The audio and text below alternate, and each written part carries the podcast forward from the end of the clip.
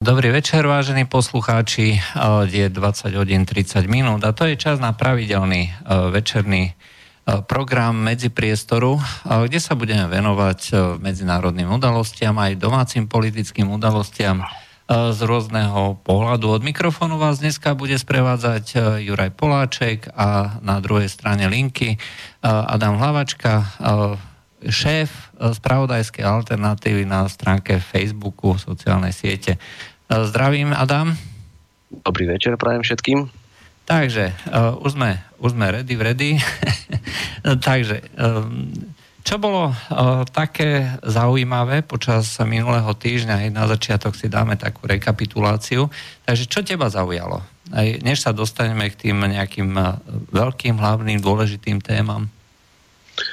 Tak myslím si, že by sme teoreticky mohli pokračovať v tom, čo sme skončili naposledy, a to je Turecko-Sýria, keď eh, sme, sme to rozoberali a ten deň, kedy sme mali reláciu vlastne minulý týždeň, akurát zasadala Bezpečnostná rada OSN a sám som bol veľmi zvedavý na to, uh, ako, aký bude výsledok tohto zasadnutia, že čo sa, vlastne, čo sa vlastne stane, aké bude spoločné rozhodnutie a tak. A nakoniec Bezpečnostná rada OSN nevydala žiadne spoločné rozhodnutie, nejaké záverečné, nejaké žiadne vyhlásenie, žiadne rezolúcie voči Turecku, no jednoducho proste nič. A, a ešte okrem toho e, š, veľvyslankyňa USA pri OSN Nikki Haleyová sa ani e, tohto rokovania nezúčastnila, čo bolo úplne, že úplný šok pre mňa, lebo ono, ono je to sranda, hej, že vlastne uh, tu máme uh, krajinu, ktorá oficiálne, teda aj keď vieme, že uh, za kulisy sa uh, pečú všelijaké veci, uh, oficiálne vlastne prepadla druhú krajinu, hej, to je zautočila lietadlami, uh, tankami, všetkým možným, vyzbrojuje teroristov oficiálne a tak ďalej. Presne, presne tak, že je, to, je to jednoznačná agresia, vpad uh, členskej krajiny na to, do inej, eh, do inej suverénnej krajiny, eh, ktorou, je, ktorou stále je Sýria a nič sa nedeje. Tam sa jednoznačne ukazuje, že aké je to Turecko dôležité z hľadiska stratégie a z hľadiska, z hľadiska polohy a tak, že nikto sa neodváži voči Turecku robiť nejaké zásadnejšie rozhodnutia.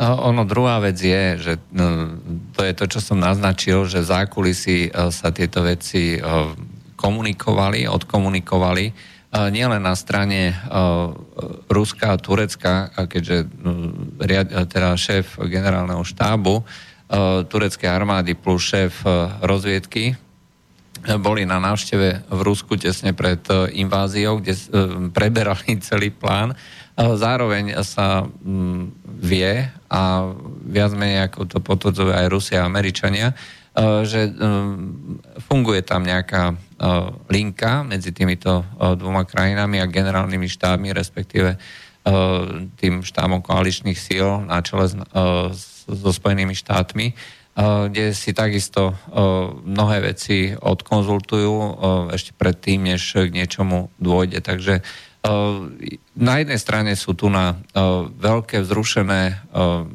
debaty o tom, že či je to agresia, nie je agresia, ale vyzerá to tak, že skutočne je turecké vojsko používané ako náhrada za treba sírske vojsko, voči ktorému by sa kurdi bránili, dajme tomu. No ale myslím si, že hlavnou, hlavnou vecou je, že turecké vojska sú v Sýrii ilegálne, nie sú tam na, na pozvanie sírskej armády alebo na základe bezpečnostnej rady OSN. Turecko porušuje medzinárodné áno, právo áno, jedno, a, a nič sa nedeje. To je jednoducho ďalší e, klinec do rákvy medzinárodnému právu, ktorý, ktoré už momentálne je len naozaj len zdrab papiera. Čiže zoberme si, zoberme si Irak mal, mali USA povolené bezpečnostnej rady OSN na inváziu do Iraku? Nemali. To, je, to bola jednoznačne ilegálna vojna. To isté bombardovanie Jugoslávie. Ilegálna vojna. A potom niekto ide vykrikovať, uh, že, že nejaká iná krajina, napríklad to Rusko, uh, porušuje medzinárodné, medzinárodné zákony, medzinárodné právo, keď oni ho takto flag, flag, flagrantne porušujú už oveľa skôr a častejšie s oveľa väčšími následkami. No, bohužiaľ, ako, my sme si vlastne počas tých minulých uh, dní pripomínali masaker v Račaku. Hej? Uh, to znamená, že uh, masaker, ktorý bol zámienkou, tým kasus belli, hej, uh, od, na to, že krajiny na čele s Amerikou a krajiny NATO zautočia na túto na Jugosláviu, vtedajšiu Jugosláviu, tak sa to ešte volalo, aj keď to už bola len Čierna hora a Srbsko, tak zautočili. A pritom to bol, ako sa tomu dneska hovorí, že false flag, čiže falošná vlajka. No, tí kosovskí teroristi, ktorí ešte pred ja neviem, pár rokov pred tým vpádom vojsk NATO do Jugoslávie boli považovaní za teroristov a naraz sa z nich akože stali prekabátení bojovníci za demokraciu a ľudské práva. To sú no. proste neuveriteľné veci. Tento, tento newspeak, kedy už e, za teroristu je označený Barskto, aj za osloboditeľa alebo ľudské práva. Tieto pojmy sa už jednoducho tak zopsuli, tak e, sperverzovali, že už ho používa hoci kto na hoci čo len preto, aby ospravedlnil svoje, svoje činy, svoje ilegálne činy. Tu by som ešte pripomenul jeden veľmi, veľmi dobrý výrok e, Eduarda Chmelára, ktorý povedal, že malé krajiny, malé krajiny uh, sa musia spoliehať na medzinárodné právo, lebo tie nič iné nemajú. Tie nemajú armádu, ktoré by, ktoré by sa dokázali obrániť a voči väčším agresorom, väčším, väčším štátom, ktoré by, do, ktoré by dokázali menšiu krajinu vojensky poraziť. A na to vlastne vzniklo aj to medzinárodné právo, ktoré dáva určitú ochranu týmto malým krajinám. Ako napríklad aj my.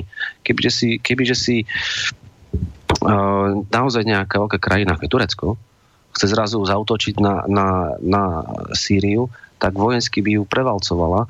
A, ale od toho má byť to, to, to medzinárodné právo, ktoré jednoducho má zabrániť tomuto.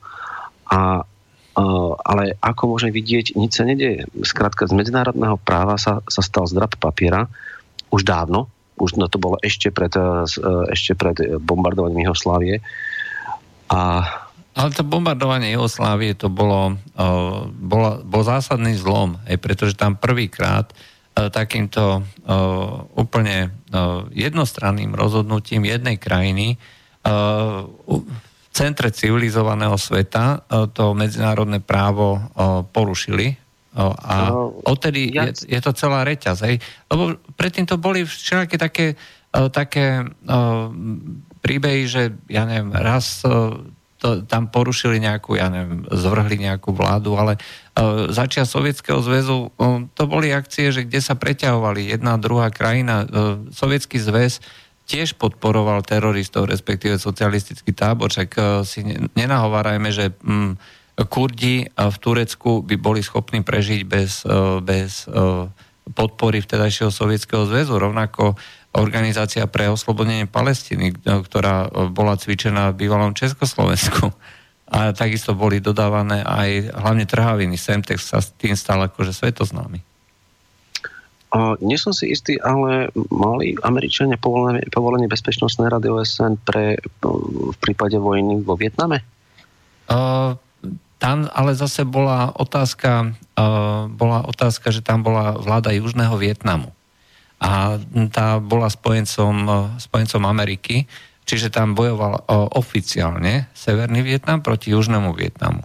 Aj kde uh, tie jednotlivé krajiny uh, ako Čína, respektíve Sovietský zväz podporovali Severný Vietnam a tie ďalšie krajiny, západné krajiny a hlavne, hlavne Amerika a Francúzsko zase ten Južný Vietnam.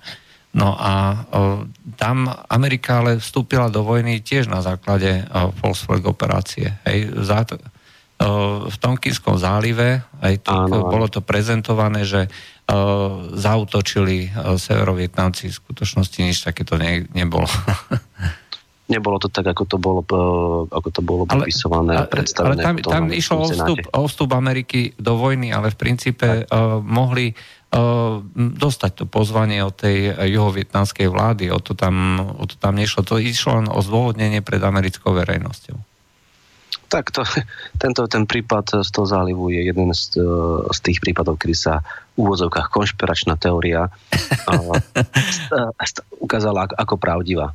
No, to, to, to ma ináč ako tiež fascinuje, hej, že len sa to hrozne zrýchluje, akože nezdá sa ti, že predtým, než sa prišlo na to, že ako, aká bola tá realita, že konšpirátori povedali to alebo tamto, tak trvalo, ja neviem, 10, 15, 20 rokov, dneska už je ten rozdiel podstatne kratšie, že už to nie sú niekedy ani roky, ale mesiace, kedy sa potvrdí konšpiračná teória, stane sa z nej holá tvrdá realita.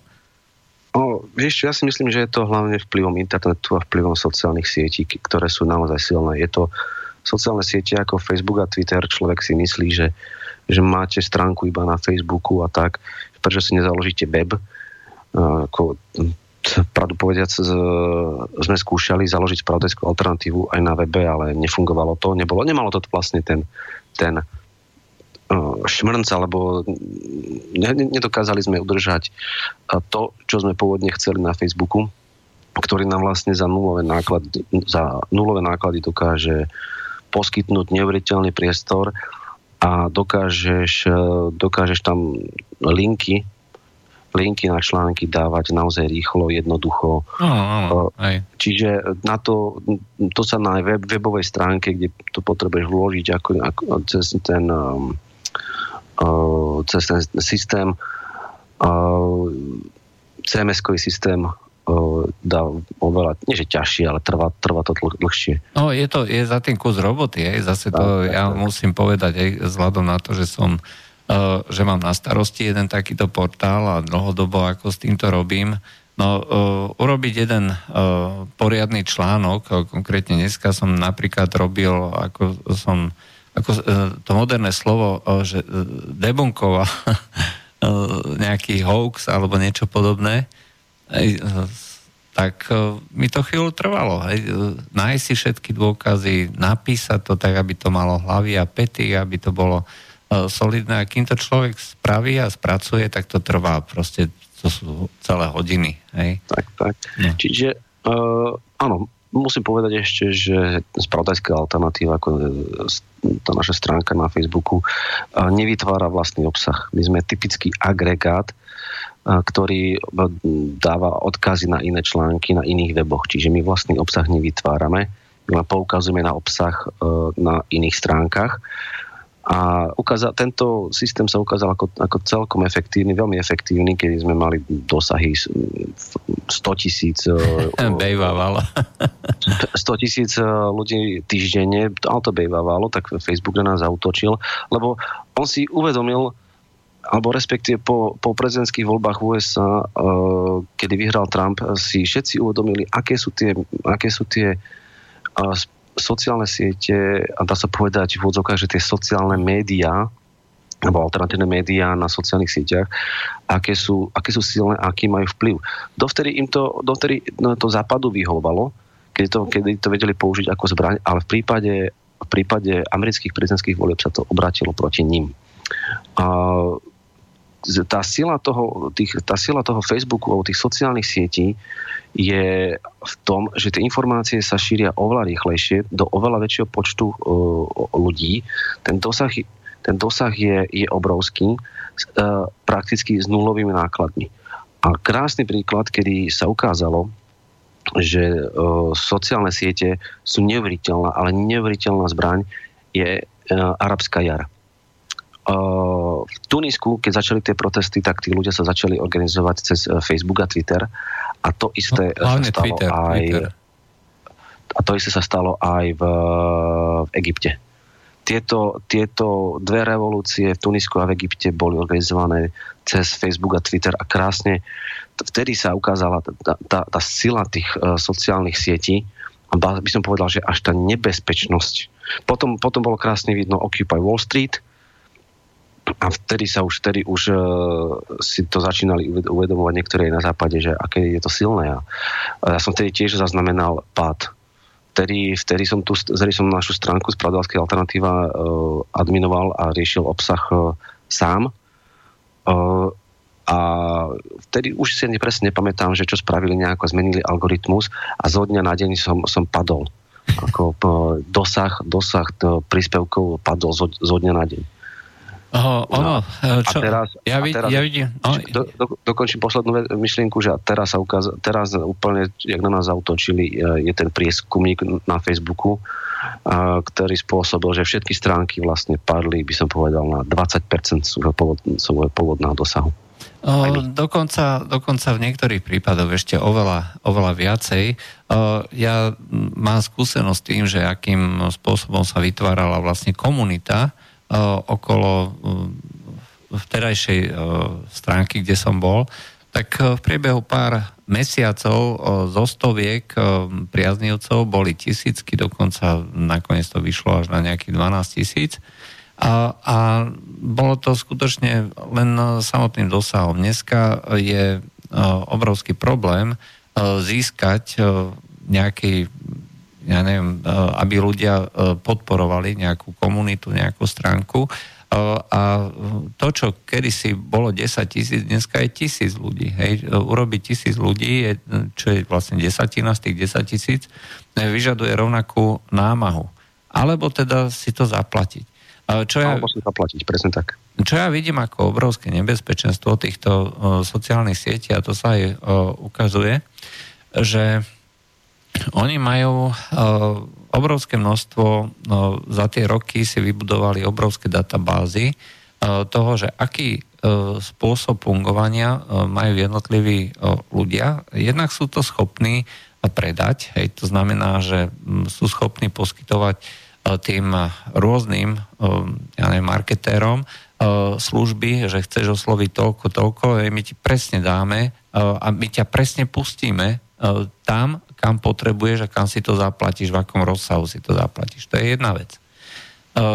Druhá vec je, že všetky tieto veci, keď už sú známe, profily jednotlivých užívateľov, keď sú k dispozícii algoritmy, keď už je to všetko premakané do tých najmenších podrobností, tak to pustenie môže byť aj politické. To znamená, že v momente, ako bude niekto chcieť organizovať nejakú revolúciu, aj druhú arabskú jar alebo nejakú farebnú revolúciu, tak jednoducho stačí zmeniť algoritmus. A v tom momente sa rozšíri konkrétna informácia, kam človek potrebuje. Tak ako to bolo kedysi v minulosti, keď to nebolo až takto sofistikované.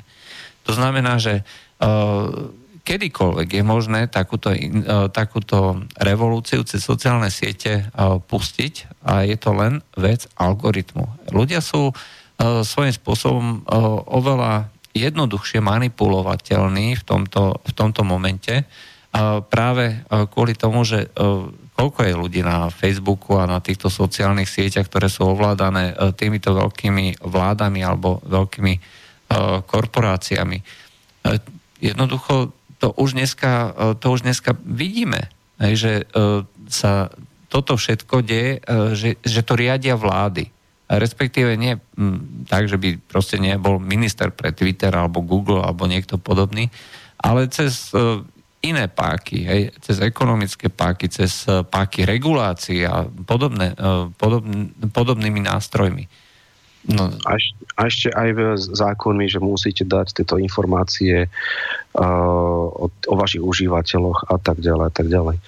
Takže, áno, uh, ten krásny typický príklad uh, je stránka Coinbase, je jedna z najväčších uh, stránok, ktorá, kde sa dá obchodovať Bitcoin, Ethereum, Litecoin a za chvíľku aj Bitcoin Cash.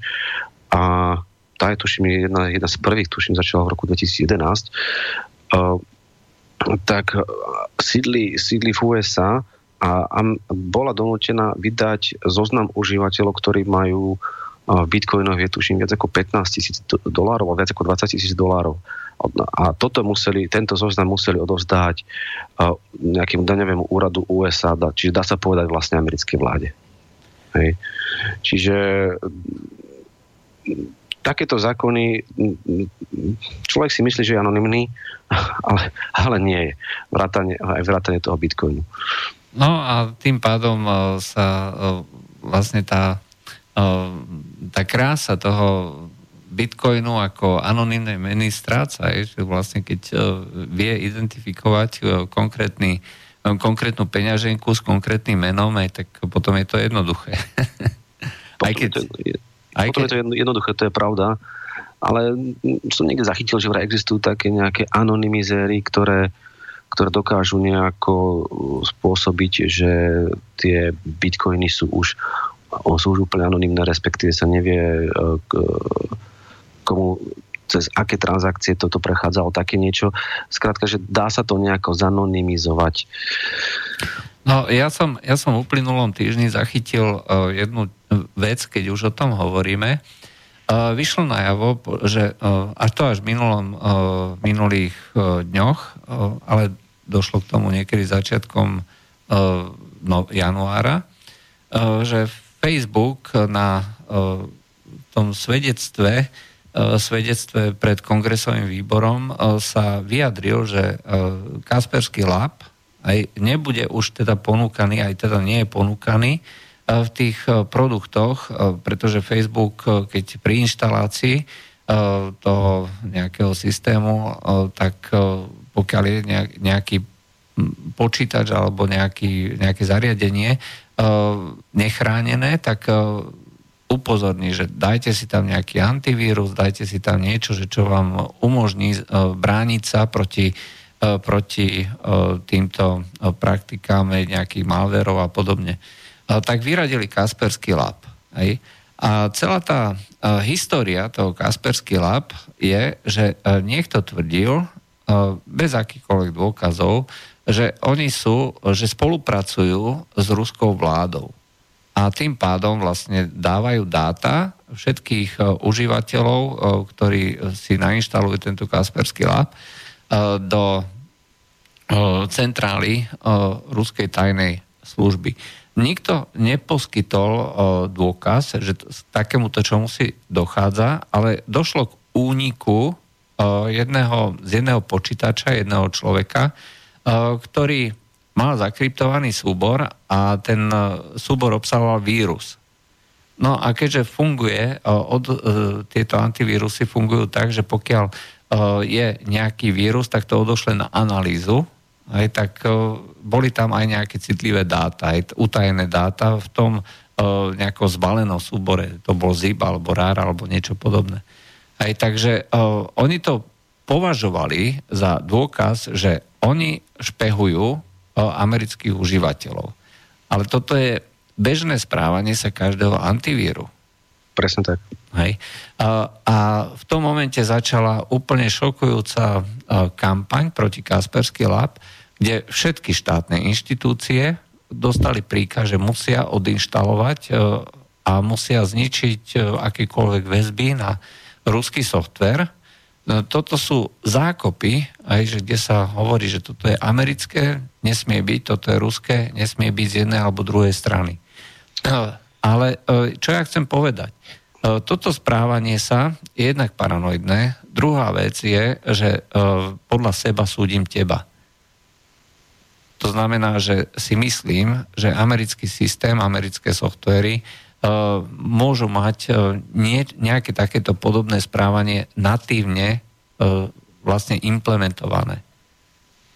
Ono, ja som sa pravdu povedať čudoval, že ako môže aj nejaká americká inštitúcia používať nejaký ruský software. To malo byť podľa mňa zakázané od začiatku. Aj opačne neverím tomu, že v ruských inštitúciách sa používa nejaký americký, nejaký americký antivírus alebo niečo podobné. Hoci na druhej strane určite, určite používajú Windows od Microsoftu. Uh, v Rusku, to je... ale to je jedna vec, v Rusku bol Windows, Microsoft Windows povinný uh, vydať zdrojové kódy Windowsov. To znamená, že tak ako do Číny, tak aj do Ruska musel Microsoft vydať zdrojové kódy Windowsov. Eh, aby mohli analyzovať na analýzu. Eh, to málo kto vie, ale skutočne to takto je, že ináč by ho zakázali a nedovolili používať. Napriek tomu v Číne sa nepoužíva. V Číne sa používa čínsky Linux alebo nejaká verzia Linuxu. A, tak Číňania, Číňania na to majú, to je fakt. no tak to áno. Ale ja som ešte k tomu Kaspersky Lab chcel jednu veľmi dôležitú poznámku. Po, následkom tých rôznych únikov sa prišlo na to, že CIA používa už dlhšiu dobu špeciálne vírusy, ktoré maskujú svoju činnosť práve ako Kasperský lab. Takže áno, majú, majú pravdu, hej, že činnosť Kasperský lab na sieti, aj keď niekto zachytí a robí nejakú nekalú činnosť, odosiela nejaké dáta, posiela to kde kade, tak nemusí to byť práve Kasperský lab, ale to ukazuje presne, že akým spôsobom dneska Američania fungujú hekujú, špehujú a tak ďalej. Počul si o programe Burun? Nie, o tom sa nepočul nič, veru. Alebo Buran, alebo tak nejak e, sa to číta. Tak sa to píše Burun. Bol to program NSA, realizovaný program NSA, kde vkladali, kde prinútili firmu Intel a firmu AMD vložiť e, do, e, priamo ako do toho kódu, e, zamontovať back, backdory, pomocou ktorých bolo možné odchytávať, odchytávať kryptovanú komunikáciu a dešifrovať ju v reálnom čase aj pomocou HTTPS protokolov a podobne. To znamená, že dlhú dobu produkty amerických firiem Intel a AMD ktoré boli distribuované do celého sveta a mali implementované zadné dvierka, pomocou ktorých sa dala šifrovaná, tajná, utajená komunikácia, pokiaľ niekto sa niekde pripojil, v reálnom čase pekne odkryptovať a sledovať, že o čom si tam pípajú dva počítače medzi sebou. Možno som počul niečo podobné, lebo tiež, že dokázali od, odchytávať informácie na, na úrovni procesora, lebo aj keď dostaneš zakryptovanú informáciu z nejakého, od nejakého iného počítača, tak tá informácia sa v počítači musí najprv dekryptovať a dokáže sa potom spracovávať v tom procesore. A, a keď, keď dokážeš toto odchytiť, tak potom už je zbytočná akákoľvek kryptografia, lebo v konečnom dôsledku v tom procesore tá, tá dekryptovaná informácia jedného dňa, jed, jeden nejaký ten okamih musí prejsť a keď toto zachytíš, tak ti už je potom zbytočná akákoľvek kryptografia. No, a... aké, akékoľvek šifrovanie. No ale, ale o, tomto, o tomto vlastne je, že Amerika uh, pracuje na týchto veciach. To, čo dneska poznáme pod pojmom hybridná vojna, to znamená E, špehovanie, e, vkladanie takýchto diverzných kódov, e, špehovacích programov robí, no ja neviem koľko, to sú proste možno už aj desiatky rokov, hej, od vzniku počítačovej počítačových programov a nejakých algoritmov a nejakých mikroprocesorov od začiatku takéto veci robí. A tak ten... priznajme si, že to robia určite, určite mnohé štáty, mnohé vlády. A ide o to, že ako sa to používa. A myslím si, že Snowden nám to ukázal veľmi, veľmi dobre. Aj v tom filme Snowden, kto ho nevidel, tak vysoko odporúčam pozrieť. Treba sa stiahnuť si to, pozrieť si to a človek uvidí, že, že Američania, americká vláda odpočúvala väčšinou alebo v obrovskom množstve odpočúvala svojich vlastných spoluobčanov. E, to je niečo, čo, kvôli, za čo bol minulý systém veľmi kritizovaný a teraz to americká vláda sama, sama vlastne praktikuje. A tomu, tomu sa ukázal Snowden, politický utečenec.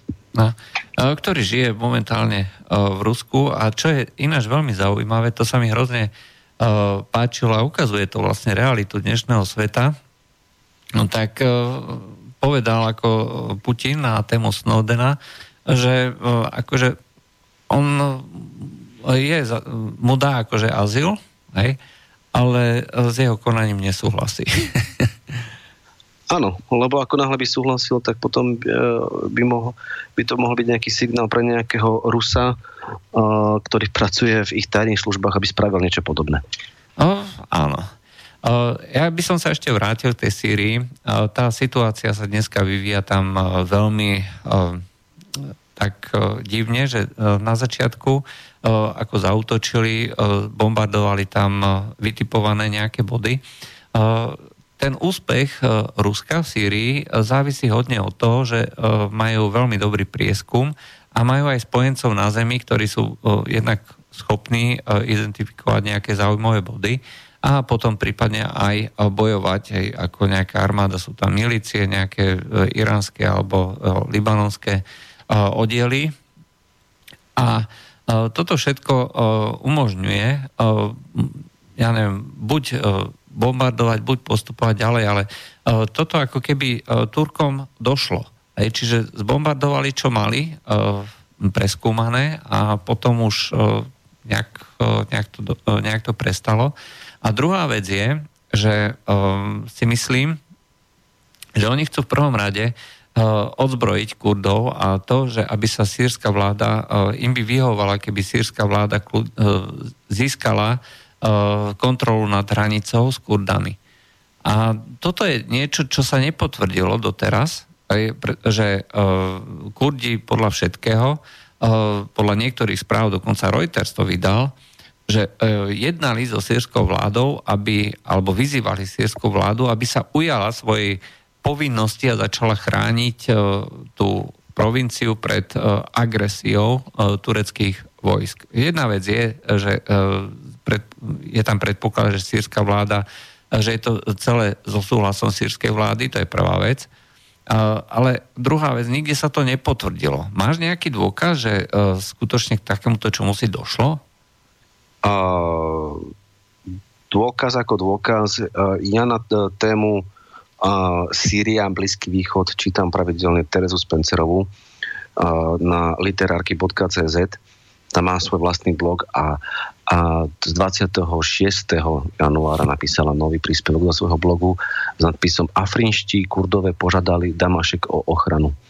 Tam, tam veľmi dobre vysvetľuje uh, aj postoj sírskej vlády, postoj Kurdov, akí sú aj oni sami uh, nejednotní a odporúčam, odporúčam to prečítať každému, keďže mm, asi, mm, asi popisovať to, čo sa tam všetko deje, by bolo naozaj, naozaj na veľmi no. dlho, možno, že až mimo, tej, mimo tejto relácie. Uh, problém, je, uh, problém je, že uh, ani Tereza nesedí tam a čerpa z tých istých zdrojov, ako treba ja, alebo, alebo ty, hej.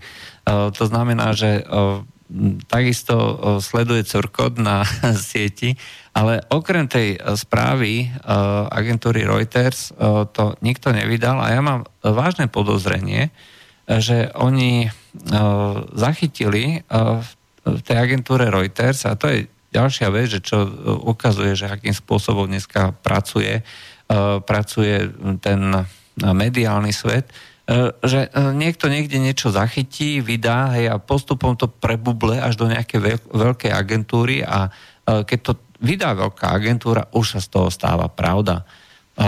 Totiž na Twitteri niekto vydal, ako z tej, z tej kurdskej strany, že chceme teda, aby sa sírska vláda ochránila. Potom oni to okamžite dementovali. Hej, celá tá mediálna, lebo oni tam majú nejakú štruktúru a media, mediálna časť IPG, to sú tie kurdské milície, ľudové milície, tak táto časť to dementovala. Ale potom presne v, rovnakej, v rovnakom znení to vydala agentúra Reuters a ja mám podozrenie, že proste niekto v tej agentúre Reuters si prečítal tento, tento tweet a zverejnil to, že teda E, že to e, požiadali o ochranu. A už nikto to nikde nedal. Ani no. na Twitteri, ani na oficiálnych stránkach e, tých rojalských kurdov. Proste nenašiel som to. Uh, myslím, že by bolo dobre prečítať nejakú vetu priamo z toho článku, keďže tiež sa tomuto Teresa Spencerová venovala, že, že najprv áno, potom nie, potom áno. Uh, vydala to aj Russia Today, ten článok a podľa mňa za tým by mohlo byť to, že Kurdi mali za sebou Američanov. A potom sa im začali vyhrážať e, Turci.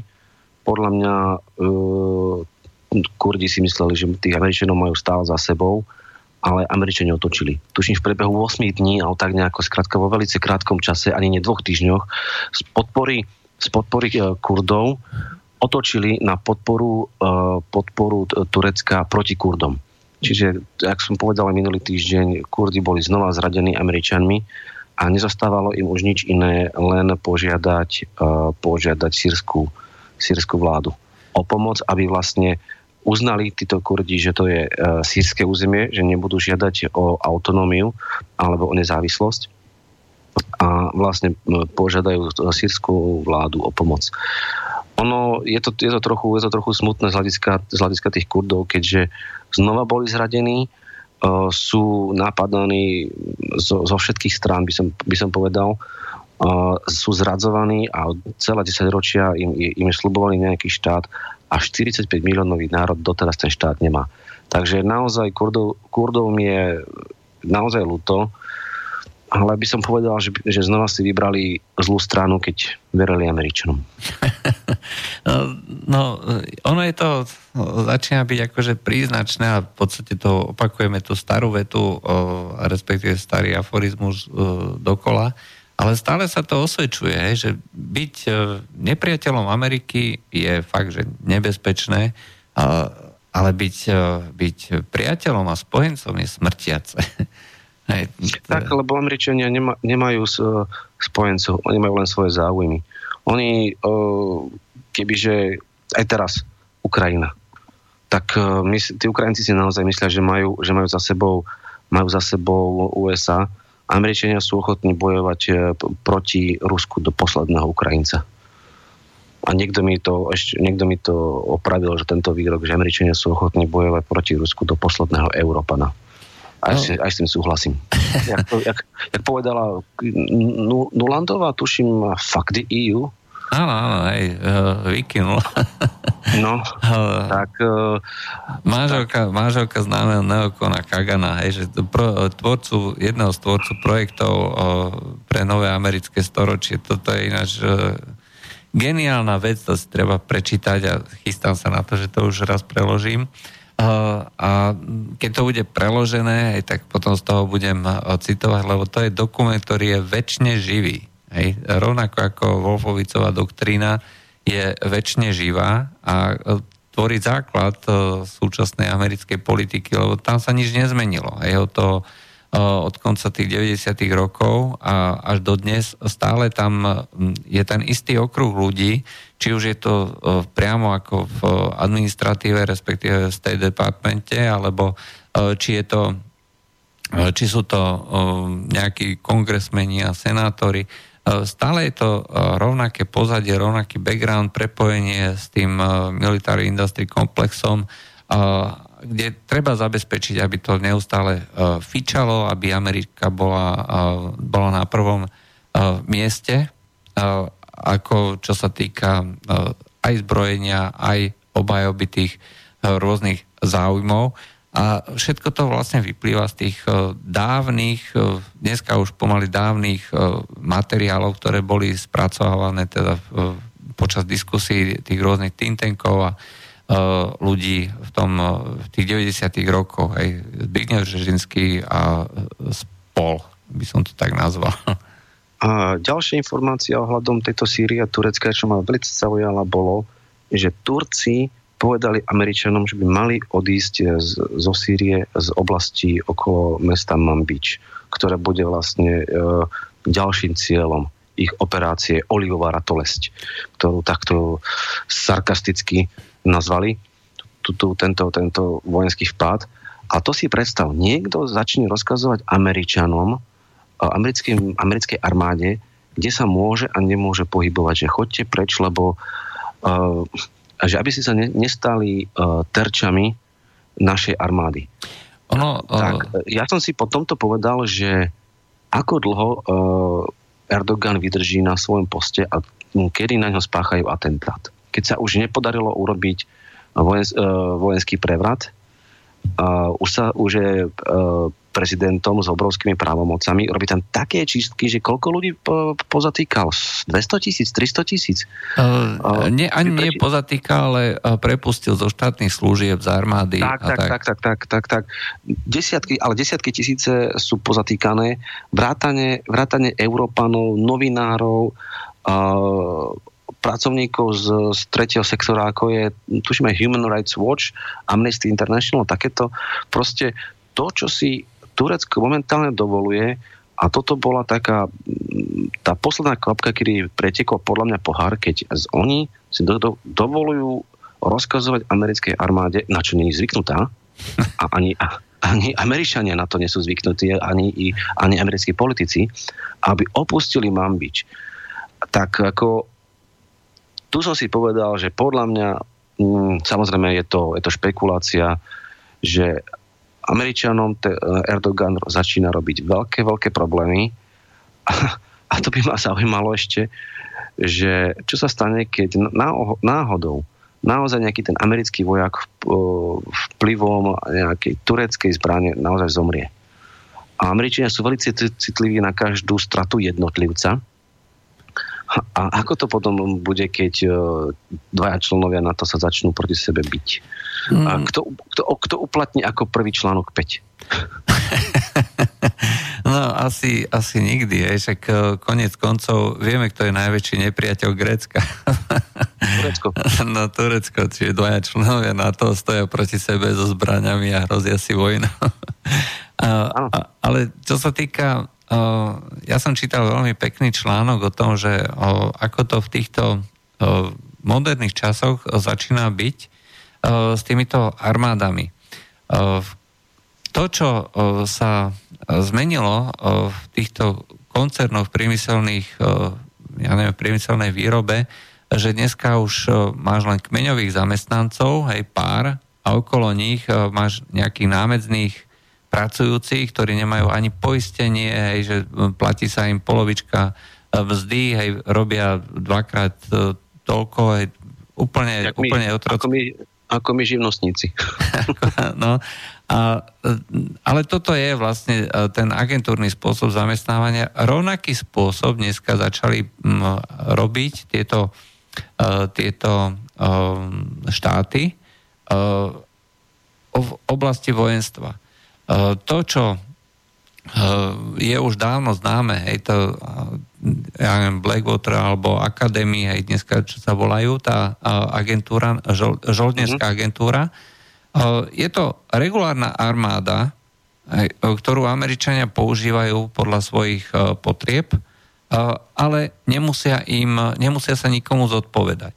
Uh, dávajú... To súkromná armáda, presne tak. Je to súkromná armáda, ktorú si americká vláda najíma na tú špinavú robotu a keď oni niečo pokazia, niečo spravia zle, tak potom je na, víne firma, nie vláda. Áno. Žiadne poistenie, žiadna zodpovednosť, straty sa nemusia evidovať, uh, žiadna nejaká, ja neviem, čestná stráž, hej, keď zomrie, hej, to nikoho nezaujíma. To sú pracovné úrazy. Hej. Uh, nejakého súkromného súkromníka, ktorý tam išiel na vlastné riziko. To nemusí amerických daňových poplatníkov vôbec, ale vôbec trápiť. Hej. On... A, a, a sú vedené niekde aj ich straty? Nejako verejne? Však to sú straty sú, súkromného sektora, nie, nie americkej armády. No, čo sa týka Wagnerovcov, eh, Rusiu začínajú prechádzať na tento model tiež to je známa agentúra Wagnerovci, ale sú aj nejaké iné, ale tá Wagnerovci sú najznámejší. A vyzerá to tak, že nielen v Sýrii, ale budú robiť s týmito Wagnerovcami a s ďalšími týmito privátnymi agentúrami všeli kde, kde bude Rusko chcieť projektovať svoju moc, ale kde nemôže kvôli tomu, lebo verejnosť už je na to tiež citlivá. Už e, Rusi nie sú ochotní zomierať za záujmy nejakého Kremla alebo niekoho iného, e, ale pokiaľ si e, ruská vláda prenajme nejakú službu súkromnej firmy, tak prečo nie? Ale iné som chcel. To znamená, že americká armáda, pokiaľ niečo bude chcieť zabezpečiť svoj záujem, tak je najmenší nie je problém, aj stiahnu tie svoje nejaké secret services, čo sú tam, uh, to znamená oficiálne zložky, či už e, tajné služby alebo uh, armáda a dajú tam takýchto, takýchto nejakých žoldnierov, ktorí urobia presne to isté, budú zastupovať americké záujmy, ale pokiaľ umrú, tak nikoho to trápiť nebude. To je jedna vec. Uh, druhá vec, to si, to, neviem, či sme to hovorili, ale uh, Erdoğan a spol uh, varovali uh, americkú armádu, respektíve príslušníkov amerických síl, ktorí slúžia ako súčasť tých síl SDF a IPG, tak e, oni majú normálne uniformy a tak ďalej, ale e, majú na tých svojich uniformách, na tých maskáčoch našitý emblém IPG, aby to bolo, že oni sú súčasťou e, tohto, tohto kontingentu, ktorý tam akože bojuje proti tomu islamskému štátu. A varovali, že pokiaľ nájdeme niekoho s týmto emblémom, zabijeme každého. Nám to bude jedno a varovali, že teda, aby si to dali dole. Čo mi pripadalo tiež uh, už ďaleko, ďaleko cez čiaru, na čo sú americké vojska, či už oficiálne alebo neoficiálne zvyknutí. No, teraz ma napadla vlastne jedna, jedna vec, ktorú by som rád spomenul, že ako tí uh, uh, Turci nenavidia IPG a, a všetky tieto vojenské frakcie Kurdov, ktoré považujú za teroristov. No, neviem, koľko poslucháčov vie, že naša stránka Spravodajská alternatíva má samozrejme viacero adminov a jedným z, jedným z tých e, adminov je aj Markéta Šelichová, ak vám toto meno niečo hovorí, lebo to, bo, to je dievča z Čiech, a, ktorá chodievala e, do m, Kur, nie Kurdistanu, ale Rojavy. Rojava, čo je vlastne severná časť Sýrie, kde žijú kde žijú uh, Kurdi a pomáhala Kurdom uh, v tejto vojne. Uh, nie, samozrejme, že nie vojensky, nie na fronte, ale vedela, vie rozložiť uh, kalašníkov a tak, mala, mala so sebou zbranie, lebo vtedy v tom období, ešte pred rokom, uh, či dvoma islamský štát bol na zostupe. No ale pred, kedy to bolo, tuším, august minulého roka, z Turecka chcela vstúpiť e, do Sýrie. A vtedy ju Turci aj spolu s jej, s jej priateľom zadržali. Možno ste sledovali tú, tú situáciu ohľadom jej súdnych sporov o súdneho procesu. Súdneho procesu a odsúdili ju na 5 rokov väzenia. Za to, že e, za, ako, ako e, teroristku ktorá alebo pomáhala Kurdom, pomáhala IPG s tým, že tam chcela založiť e, polnú nemocnicu na ošetrovanie ranených. Takže áno, naša adminka e, z Pradeckej alternatívy je v, Tureck- je v tureckej väznici odsudená na 5 rokov. No, problém je, že m, mm, títo ľudia mnohokrát ako nevnímajú realitu e, toho okolia, vidia ten svet m, taký, aký si myslia, že by mal byť a nie taký, aký je. Aj pokiaľ m, e, by niekto vnímal realitu toho Blízkoho východu m, a zistil si treba, aké sú názory toho Turecka, tak je to tak by sa dokázal vyvarovať niečo, niečoho podobného. To, že tam jazdia Izraelci, že tam jazdia Američania, aj treba cez Turecko, to je proste jedna vec, ale ísť tam ako, ako súkromná osoba na miesta, odkiaľ podľa Turkov a majú, Turci majú veľmi dobré zdroje, ako čo sa týka Eh, rozviedky. Eh, turecká tajná služba MIT je jedna z najlepších vôbec na Blízkom východe, sa považuje. Eh, oni tvrdia, že tie väzby medzi IPG a PKK, že sú veľmi úzke a Abdullah Ocalan, to je vlastne vodca PKK, ktorý sedí v tureckom väzení už neviem ako dlho, proste celé roky, je uctievaný pomaly ako poloboch v tej celej oblasti Rojavy, to znamená sírskeho, sírskeho Kurdistanu. A keď bola dobitá raka, tak oni si normálne vyvesili obrovský plagát od Salana, a to boli, mali byť akože SDF, jednotky z tých sírskych demokratických síl, ktoré akože nič nemajú s Kurdami. A oni si ten veľký plagát toho ocelána rozvinuli a pri ňom sa proste všetci fotili, že dobili sme hej, pre nášho ocelána akože ďalšie mesto. No tak akože Turci v tom období e, si normálne zavolali amerických predstaviteľov, e, že tak chlapci akože toto, toto je už ďaleko za čiarou. A, a toto dokumentuje, že uh, skutočne tie väzby tam sú a sú veľmi úzke. A PKK, ja som spomínal na začiatku, že uh, to bola organizácia, ktorá uh, sa hlásila k marxizmu a dostávala podporu zo Sovietskeho zväzu. A v, hlavne to, teda v tom Afrine uh, sú tí, uh, tí mladí, indoktrinovaní uh, tak, že to sú uh, neskutoční lavičiari, hej, to sú, ja neviem, až priam fanatickí, fanatickí marxisti, hej, takýto. No, čiže tie väzby tam reálne sú. No poopravím ešte tú informáciu, nakoľko boli odsudení uh, Markéta Šilichová a jej druh Miroslav Farkas. Je to 6 rokov a 3 mesiace. V súdu, verdikt potvrdil odvolací súd. A nie je žiadna šanca? Že Prosím? Nie je žiadna šanca, že by si treba stres mohli odsedieť v Česku alebo tak nejak? Ešte advokáti odsúdených podali dovolanie. Bol tam aj jeden český minister zahraničných vecí z bývalej vlády. Spomínam si teraz na rýchlo na meno. Ako? No neviem, neviem. Ja si nepamätám. Uh, tak bol v Turecku rokovať o týchto dvoch uh, Čechoch a neúspešne. Takže odsudili ich a musia si to odsedieť v Turecku. Hm. Takže tak. Mark, a Markete v Šelichovej je, je momentálne 25 rokov. Keď vyjde, tak bude um, 30 No, 30 uh, tak... Uh... A, to, a to je Turecko. To je, toto, je, toto je Turecko, ktoré si momentálne robí, čo chce.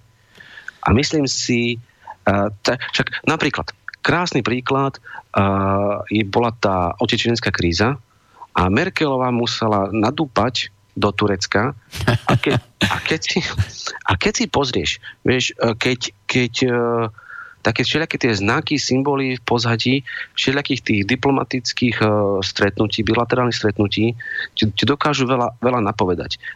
Myslím si, alebo krásny príklad je, že keď uh, sa dve krajiny stretnú, tak uh, politici sa fotia spoločne a za nimi je vlajka jednej aj druhej krajiny. Je tak? No, no, no. Väčšinou to tak býva. Dajte si do, do Google vyhľadať obrázky Merkelovej a Erdogana a uvidíte, že v pozadí, v, Turec, v pozadí sú len turecké vlajky, keď bola, keď bola v Turecku. A žiadna nemecká. To je jednoznačný signál, že Merkelová si to prišla vyprosiť e, u Erdogana a Erdogan jej ukázal, že kto je tu pánom. A ďalší príklad. Nemecká armáda z vojenskej základne v Turecku v meste Incirlik už sa presťahovala a už operuje z Jordánska to sú ďalšie také klince do rakvy, by som, by som povedal, že Erdogana, lebo ten si naozaj robí, čo chce, hrá na obe strany, hrá na obe strany a ignoruje absolútne všetko. A podľa mňa je to len otázka času, kedy, myslím si, že skôr Amerika na ňo spácha atentát. No Takže tak, eh, ak by som, ak by som, ak by som uh, možno tento, tú tému ešte uzavrel tak narýchlo, tak ja si myslím si, že sa, by sa nemal nikto čudovať, keď v najbližších dňoch, týždňoch, mesiacoch uh, na Erdogana bude spáchaný atentát. A ja sa absolútne nebudem čudovať. No tak Boh vie, ako to je. No, tak bavili sme sa o tej 400 Hej. Eh, predpokladá eh, zrejme nejakú dlhšiu dobu života, že vydrží aspoň, že kým mu dodajú tú E400, dovtedy asi sa bude obávať, eh, lietať, cestovať a tak ďalej, lebo však náhodne, náhodne niečo vystrali a tak ďalej. Dobre, dáme si pesničku, po pesničke sa znova vrátime a povieme si nejaké odpovede na otázky.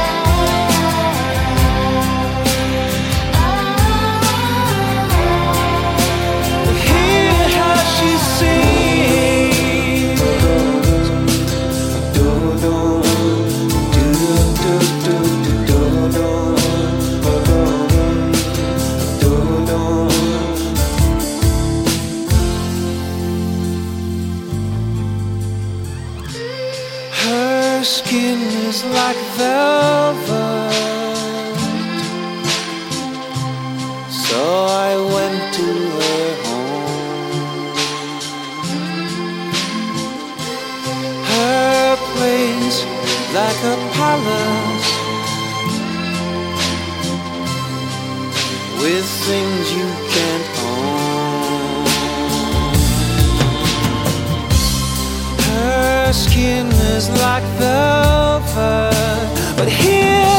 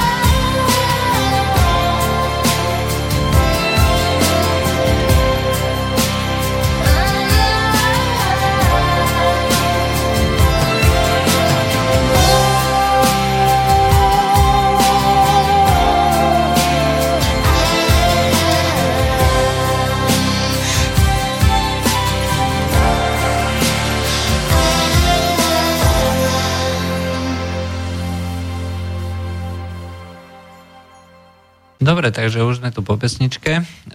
Ja ešte jednu vec spomeniem, čo, na čo som zabudol, čo som hrozne chcel skomentovať. Neviem, či si to zachytil. Je to informácia o tom, že existuje nejaká aplikácia, ktorá sleduje človeka, ktorý robí nejakú fyzickú aktivitu, beha, trénuje alebo niečo podobné a, a zaznamenáva tieto dáta na internet. A dozvedel sa, uh, vyšlo najavo, že tieto dáta sú voľne dostupné a pomocou toho je možné krásne sledovať uh, základne uh, nejakých armád, hej, pretože všade sú nejakí joggery, všade sú ľudia a vidno trasy, po ktorých sa sleduje, hej, ja neviem, sú rôzne strážne služby, ako chodia a tak ďalej. Zachytil si to? Jasné, jasné. Som sa na tom dosť pobavil, tú mapu máš aj na internete. A keď si klikneš na rt.com, tak momentálne je článok eh, medzi eh, top 4 článkami najnovšími s nadpisom Not so top secret, four times US military sites were exposed online. Že urobili taký rešerš eh, štyroch prípadov, kedy americké tajné základne boli boli vlastne prezradené na internete online. A toto, takže... Ale ináč proste... aj ruské základne, nielen, nielen americké. A ne, neviem trošku pochopiť ten amatérizmus, ako môže mať nejaký, nejaký vojak smartfón so sebou so zapnutým GPS a, a internetom a s, s aplikáciou, ktorá posiela informácie na internet o, o, o jeho polohe. To je proste rozumy stojí. Je fakt, že tých ruských je menej, to znamená, že ruskú základňu Hmejmím tak tam boli nejakí fanatici do behania, že ktorí si tieto veci zaznamenávali aj cez smartfón. Takisto strážne služby, aj to znamená tie rôzne body, aj že ako sa chodilo. Ale hlavne teda americké základne, kde je celá mapa po celom svete, hej, to znamená rôzne Somálsko, ja neviem, Jemen alebo Sýria, kde sú tajné základne, o ktorých uh, proste tam Amerika jednoducho nie, tak uh, všade tam Amerika je. Tieto rozum, rozum stojí, ako sa môže také, takéto niečo stať. V jednom prípade, aj v druhom prípade, aj v ruskom, aj americkom. Hmm. To, takéto niečo by sa jednoducho stavať nemalo. To, to by si mal nejaký generál, alebo by si to mal odskakať, byť minimálne degradovaný, lebo to, tomu sa dá velice jednoducho zabrániť. Ako, skrátka, ako môže niekto používať v tajnej základni smartfón s internetom a zapnutým GPS? Pane Bože. No, asi tak, že Pane Bože. Uh, to je skôr náboženská otázka. Dobre. Uh, máme tu na uh, otázku zo stránky, takže pozdravujem do štúdia uh, českým voľbám nelegálnej im, imigrácii. No, v podstate by sme už aj mohli začať. Sme tak nejak prebehli na začiatku to, čo nás tak zaujalo uplynulo, počas uplynulého týždňa. No a toto je vlastne k tomuto k tomuto dnešného problému českých a fínskych volieb, čo je vlastne dnešná téma relácie. Takže otázka od Maťa k českým voľbám a nelegálnej imigrácii. Všeobecne sa vraví, že migrantov, za migrantov je Drahož a proti je Zeman. Nemyslím si, že v tomto má, uh, nemyslíte si, že v tomto má za ušami viacej Zemán, keďže podporoval inváziu do Iraku a Afganistanu, jeho vláda dala v roku 80, 98 súhlas nad preletom uh, lietadla NATO pri bombardovaní Jugoslávie. Ak teda Zeman podporoval tieto invázie, čo následne viedlo k migrácii z týchto krajín, nie je za to viac zodpovedný ako Drahož. Ďakujem za váš názor, pýta sa Maťo. No, v prvom rade myslím si, že by sme mohli spomenúť, že aj na facebookovej stránke tejto relácie medzi priestor, keď si človek vyhľada na Facebooku medzi priestor pomočka in between, a tak sa dostane na facebookovú stránku tejto relácie a môže aj tam post- dať nejaké otázky, rád si ich prečítam. A k tomuto, áno, určite každý, kto je za ktorý nejak, nejakou... Máme, ma, tak ja len, ja len dám telefón, práve nám... A, okay. Áno, počujeme sa? Haló? Haló? Mikrofón zase? Ja netuším. Haló?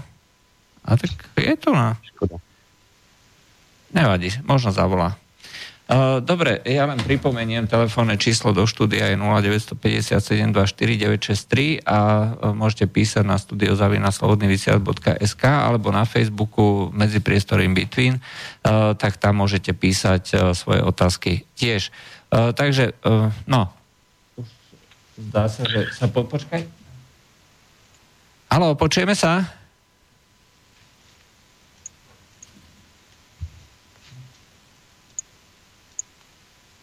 Teoreticky.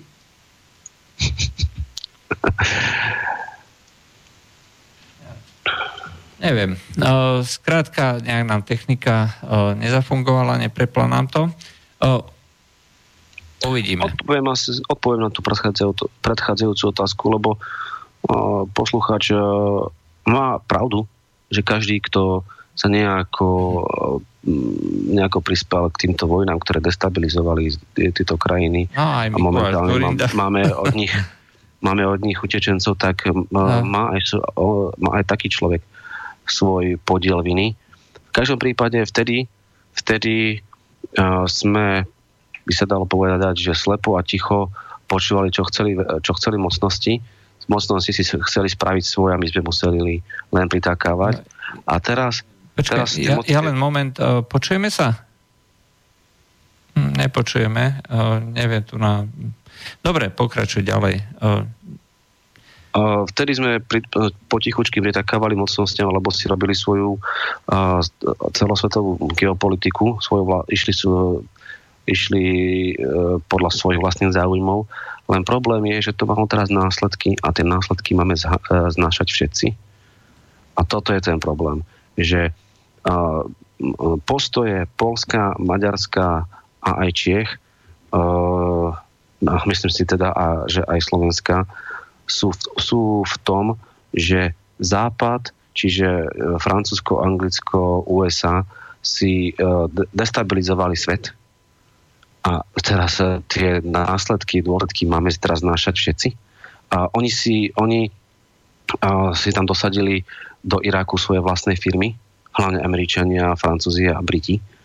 Majú z toho, majú z toho zisky, ale keď prichádzajú straty respektíve nejaké nečakané dôsledky, no nečakané, to je, nejaké dôsledky, tak teraz to máme znašať všetci? Nie. Oni, si, oni to spôsobili, my sme tam nepustili ani jednu bombu, si myslím, nemáme ani akú alebo čím a ideme ide, a teraz máme brať tie, uh, tieto následky aj my. Mi to prípada ako, ako tá dobrá veta uh, popisujúca banky alebo krízu z roku 2008, kedy zisky sa privatizujú a straty sa socializujú. Hej, čiže keď, ak, ak mám zisk, tak je to moje, ale ak mám stratu, tak zaplatia to všetci.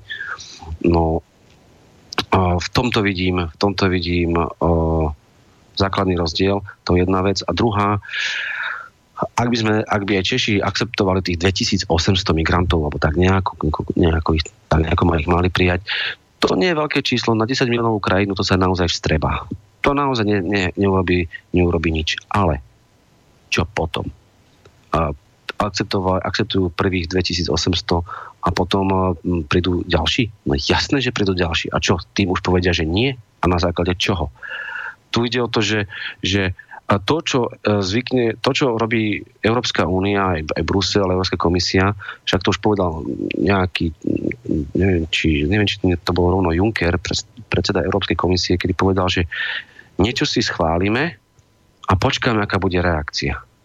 A ak, ak nič nenastane, tak je OK. Čiže uh, schválili by alebo ustúpili by sme v prvom prípade pri tých, pri tých prvých 2800 alebo v prípade Slovenska možno pár stovák, možno, možno tisíc migrantov, čo naozaj nie je problém. Ale kedy by sme potom boli schopní povedať, že nie, že stop? Na základe čoho tých prvých tisíc áno a potom tých, tých ďalších tisíc nie? O, takto, no čo sa týka o, Drahoša, o, tak o, za migrantov Drahoš o, explicitne nie je, to by sme klamali. Uh, on, tam sa len na jednom nemeckom portáli Frankfurter, teda v novinách Frankfurter Allgemeine Zeitung vyjadrili, že Drahoš je za príjmanie utečencov, ani nie migrantov, ale utečencov. Aj, uh, takže m, toto je len nepriama formulácia a on je teda za tých 2800, ale máš absolútnu pravdu. Uh, je to súčasť toho uh, Dublin 4 dohovoru, kde by sa to bolo, kde by sa to automaticky proste rozdeľovalo bez toho, aby my sme mohli nejakým spôsobom do toho vstúpiť. Jednoducho by nám došla, uh, došla, došiel telefonát, ej, tu na nám ani nie že pristáli, lebo dneska už e, sa to začína riešiť tak, že sa priamo budú odoberať títo jednotliví migranti z tých táborov niekde tam v Líbii alebo v Eritreji alebo kdekoľvek inde. Však prvý náklad takýchto ľudí už tuším z Eritreji prišiel do Talianska. Hej, to znamená letecký most, aby chudáčkovia akože neumírali uh, cestou, takže my si ich budeme priamo voziť. Hej. Čiže len dojde lietadlo na Bratislavské letisko, hej, že d- avízo, tu si ich preberte a vybavte si ich. A my s tým nebudeme môcť robiť absolútne nič. Mi to pripomína mi to pripomína uh, to, čo, to, čo vlastne Európska únia zvykne robívať, že to, čo, sa, to, čo je najprv dočasné, tak to sa zvykne stať trvalým. Však ako, ako, ako tu, sovietské vojska tu boli iba dočasne, Američ, americké vojska sú v Afganistane iba dočasne. Ale mi to pripomenulo ten vtip, že vieš, aká je jednotka dočasnosti? No, Nie? 20 rokov. Nie, jednotka, jednotka dočasnosti je jeden furt. No, na furt. No. Bohužiaľ. Ja len pre poslucháčov poviem, že teraz som skúšal počas tohto prezvoniť zo svojho vlastného telefónu. Bohužiaľ, nejde to prepojiť do nášho, do nášho zariadenia tu na, ale budeme dvíhať a budem sa snažiť potom sprostredkovať len tak tú informáciu, že pokiaľ niekto zavolá, tak to nepôjde priamo, ale to budem musieť len cez tu na tento vonkajší mikrofón. Dobre, to bola technická informácia. No, môj názor je asi ten, že Zeman, uh, OK, v tom období urobil nejaké aktivity, niečo podporil, v tom, ale v tomto momente je za jednoznačné za jednoznačné nepríjmanie migrantov, to je prvá vec, a pomáhanie tým rôznym aktivitám na tých uh, konkrétnych miestach. Čiže to súvisí aj s povedzme, s nápravou škôd a po, hovoriť o tom, že budeme neustále hovoriť, že Asad musí odísť, alebo ktokoľvek iný. E, dôležitá je stabilizácia. Je jedno za akú cenu. Aj za tú cenu, že tam ostane taký alebo onaký potentát. No, takže... Ono, uh, my to... Počkaj, máme, čo... máme, tu, máme tu telefón. Halo, počujeme sa? No. Uh, počkajte, uh, moment. Uh, No, mu, musíte, musíte hovoriť uh, nahlas. Dobre, ja hovorím, či vás počujete. áno, počujeme. Poč- no, dobre, lebo sa snažím to obalať k vám, som niekoľkrát volal, ale vždy vás počujem dobre a od vás uh, si ma zrejme nepočuli. No, takže chcem sa opýtať, pán Koláč, môžem teda? Áno, hovorte.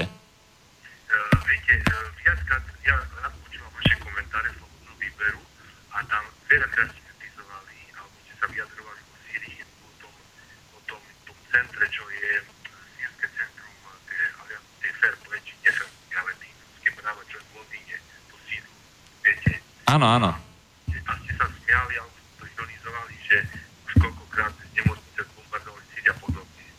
A dneska som zaregistroval v správach o polku SMEJ práve, že uh, nový, no, teda správy slobodného vysielača uvádzali tú informáciu tejto sírskej organizácie, jedného človeka, že čo e, sírska armáda dneska zbombardovala tam nejakú nemocnicu a koľko ľudí zabila a podobne.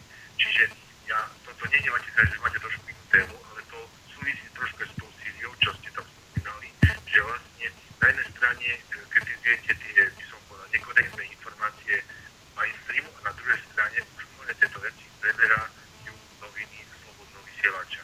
A už som to hovoril aj, aj raz pánu Koronimu a toto sa mi nepačilo práve, že, že ja, e, keby som chcel, tak si prečítam mainstream a nemusím počúvať. Ja rád počúvam slobodné vysielač, hlavne kvôli tomu, že mám tu alternatívne informácie a chcem počúvať niečo iné, čo hovoria naše bežné médiá, lebo ja týmto médiám neverím. Takže chcem počúvať vás a zrazu počujem takúto informáciu. Mm. Takže vás poprosím, keby ste sa k tomu vyjadrili, respektíve, aby ste to prekonsultovali aj v Dobre. Uh, Takže uh, máme tu na zaujímavú, uh, zaujímavú otázku. No, uh, správy slobodného vysiela, vysielača, komentáre uh, slobodného vysielača sú nezávislé. To znamená, že tie komentáre, ktoré sú vysielané, sú komentármi konkrétneho človeka, ktorý má určitý názor. Tie správy slobodného vysielača, tak to sú správy, ktoré sú preberané z agentúrneho servisu. To znamená, že nie je to nič, čo by bolo nejakým spôsobom spochybniteľné nejakým externým prostredím. To znamená, že je to oficiálna časť toho, toho slobodného vysielača. Bohužiaľ musí to tak byť, hej, pretože to vlastne vytvára možnosť aj v priestore toho slobodného vysielača a porovnať si tie informácie. A to znamená, na jednej strane sú tu na komentáre, či už je to medzipriestor alebo niečo iné, a na druhej strane je tu niečo, čo je skutočne prebratím toho oficiálneho. Ja v tom nevidím nejaký zásadný problém. A ty čo si myslíš o tom? Ja, tam vidím, ja v tom vidím problém. Ja v tom vidím problém, lebo čo si má myslieť obyčajný človek, ktorý nemá tieto informácie, ktoré si práve povedal, keď na jednej strane sa, sa táto inštitúcia kritizuje a na druhej strane ju používate ako zdroj. Čo si má naozaj človek o tom myslieť, to by som, to ani ja neviem. Ja som použil v spravodajskej alternatíve informácie z tejto tejto inštitúcie, to Sýrska organizácia pre kontrolu ľudských práv v Sýrii, SOHR, tuším, len v, v tom zmysle, že, že pozrite sa, aj táto inštitúcia, aj táto organizácia dáva tieto informácie, že keď to už dávajú aj oni, a si to aj z, aj z toho zdroja, aj z toho zdroja, ale dávajú to aj oni, tak v takomto zmysle som ich vtedy použil. Ale určite by som ich nepoužil v nejakom, v nejakom serióznom článku, aj keď je prebraný. Myslím si, že tu by si mal slobodný vysielač uh, spraviť, um, upratať to nejako, a minimálne možno dať nejaký komentár, poznámku k prebraným správam z TASR, SITA, ČTK a urobiť, urobiť tam poznámku, že... Uh, Budeme sa že, tomu venovať neskôr. že, že, tieto, že táto, táto inštitúcia je absolútne nedôveryhodná a v, tý, a v tomto článku, v tomto, v tomto, v tomto link, link, link uh, to kritizujeme a dokazujeme. Uh, je to dobré. A, a, zdôvodňu, a zdôvod, zdôvodňujeme, že, že prečo. Uh, môžeme, to, uh, môžeme to posunúť uh, ďalej a uh, skúsiť si uh, urobiť poriadok, ako povedal poslucháč.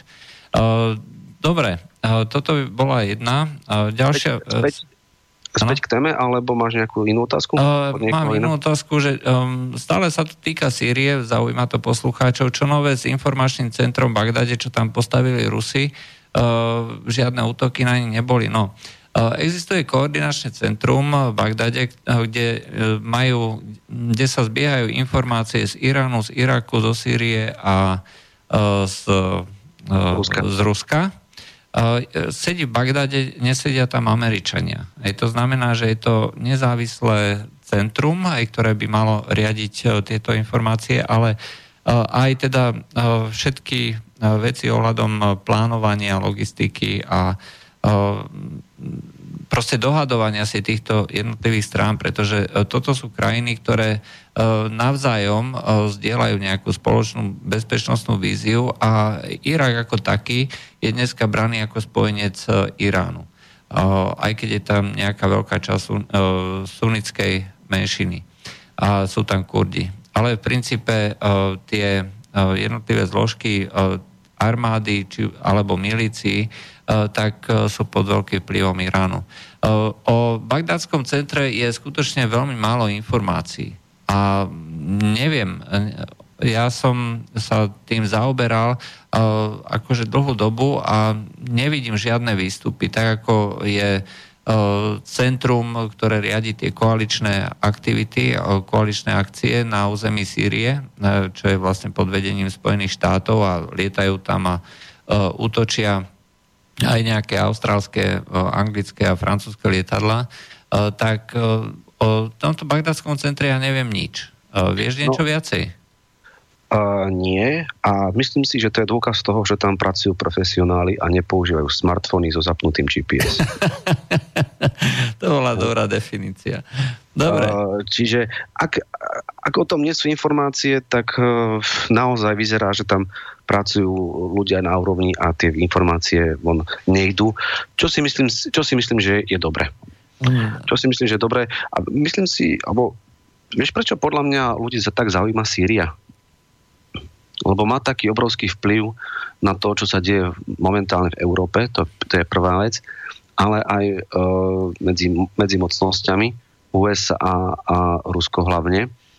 Dá sa povedať, že e, svet sa otáča hore nohami na ruby, kedy USA e, prehráva, alebo poprvýkrát nedokázalo zvrhnúť nejaký režim. Rusi, Rusi v tom zabránili a porušila sa tá Wolfovicová doktrína,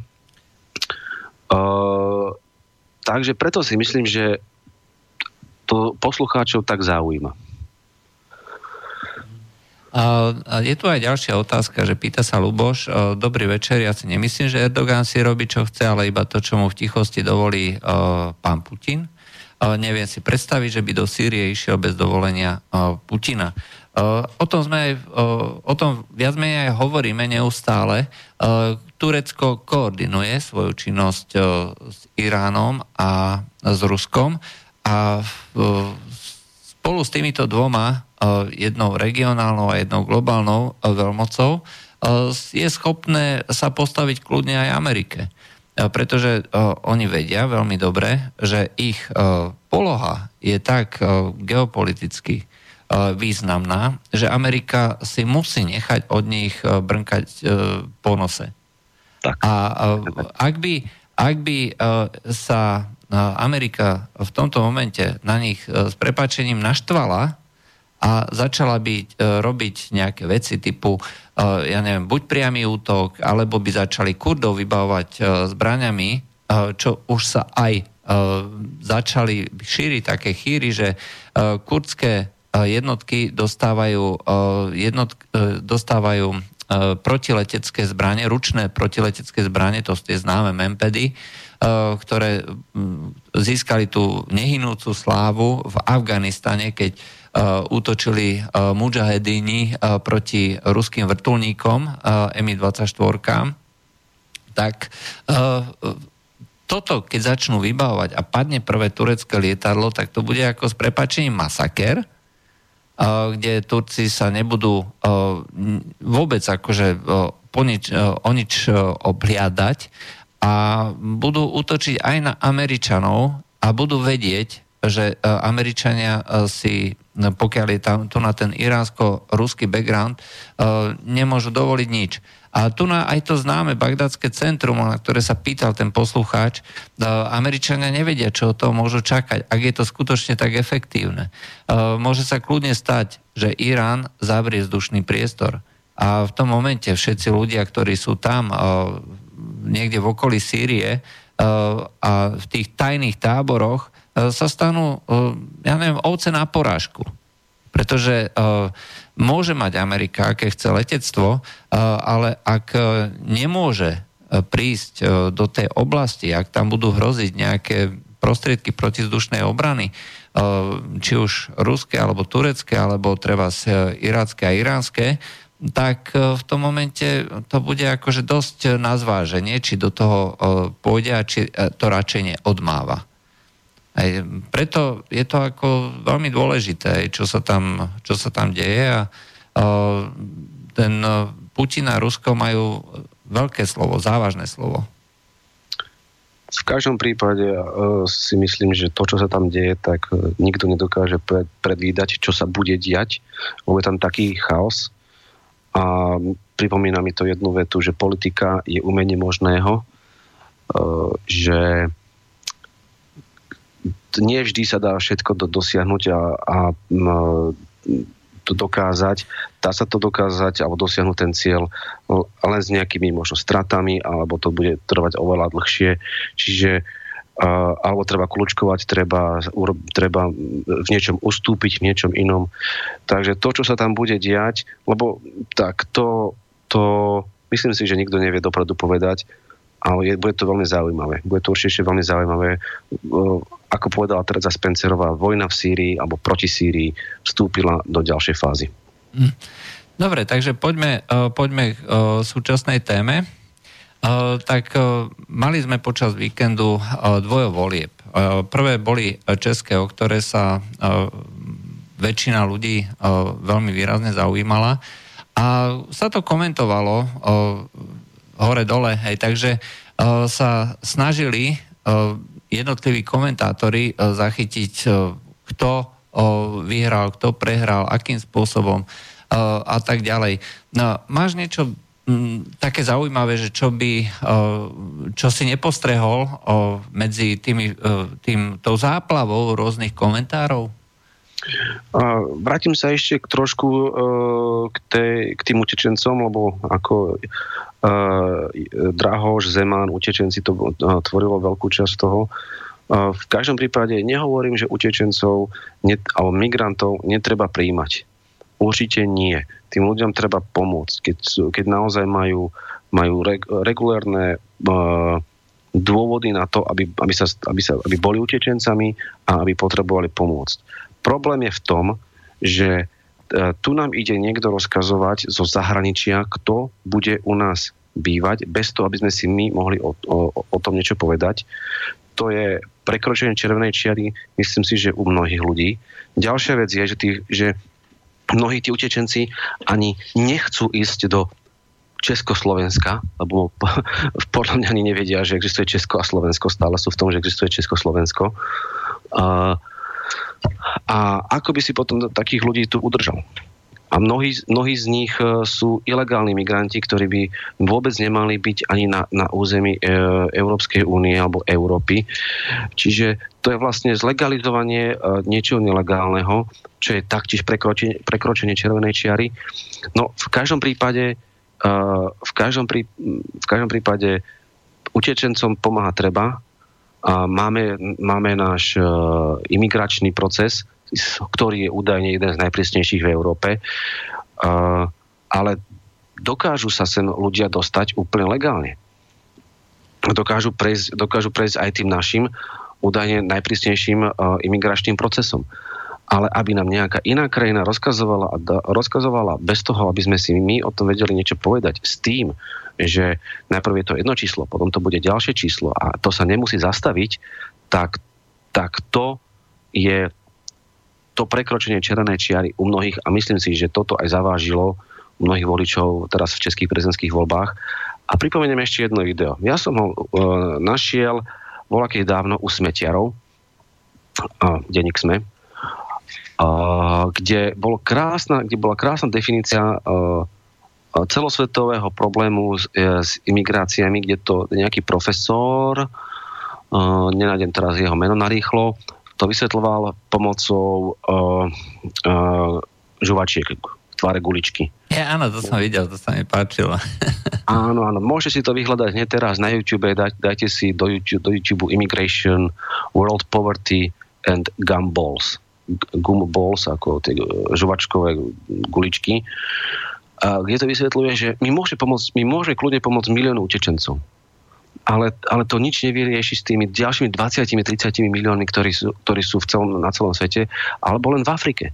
Čiže to, že my tu e, pomôžeme alebo presunieme milión, 2 milióny utečencov, to ten problém nevyrieši. V skratke to video bolo o tom, že treba tým utečencom pomáhať tam, kde sú, v ich daných krajinách. A to je to, čo si myslím, že práve že nerobíme a robíme presný opak. Poprvé, destabilizujeme ich krajiny tým, že e, tam zvrhávame vlády. Sýria, Irak, Líbia sú krásne príklady. Po druhé, Svetová banka a zadlžovanie tých, týchto krajín. Tie krajiny sú neustálom dlhu, ktorého sa nevedia vyhrabať, tie krajiny nemajú šancu nejako ekonomicky prosperovať a potom sa, potom sa čudujeme, že ľudia odtiaľ utekajú. Po tretie, e, podpora, podpora despotických režimov, respektíve tam, kde by, kde by svet naozaj mal intervenovať, nerobí nič. Typický príklad je Eritrea. Ľudia to nevedia nájsť ani na mape, ale tuším, tretí alebo štvrtý najvyšší počet utečencov je práve z tejto, z tejto malej krajiny, kde je taký despotický režim. Ale tam, tam Američania e, inváziu alebo tento, tento systém e, režim Američania nezvrhnú, lebo sa im to jednoducho neoplatí. Nie je to v ich záujme. Nie je tam ropa. nie je tam ropa. Alebo, a ďalšia vec, sú to tie klimatické zmeny, globálne, globálne oteplovanie alebo globálna zmena klímy, kedy sa niektoré e, časti Afriky naozaj stávajú neobyvateľnými a stávajú sa z nich e, stáva, stávajú sa z týchto ľudí e, klimatickí utečenci. Čiže tu treba zmeniť komplet celú, celú geopolitiku, politiku z hľadiska až na úrovni OSN, to, ako sa, ako sa ekonomicky, politicky, vojensky a aj ekologicky správame k Afrike. A potom by sme mohli začať vidieť pokles.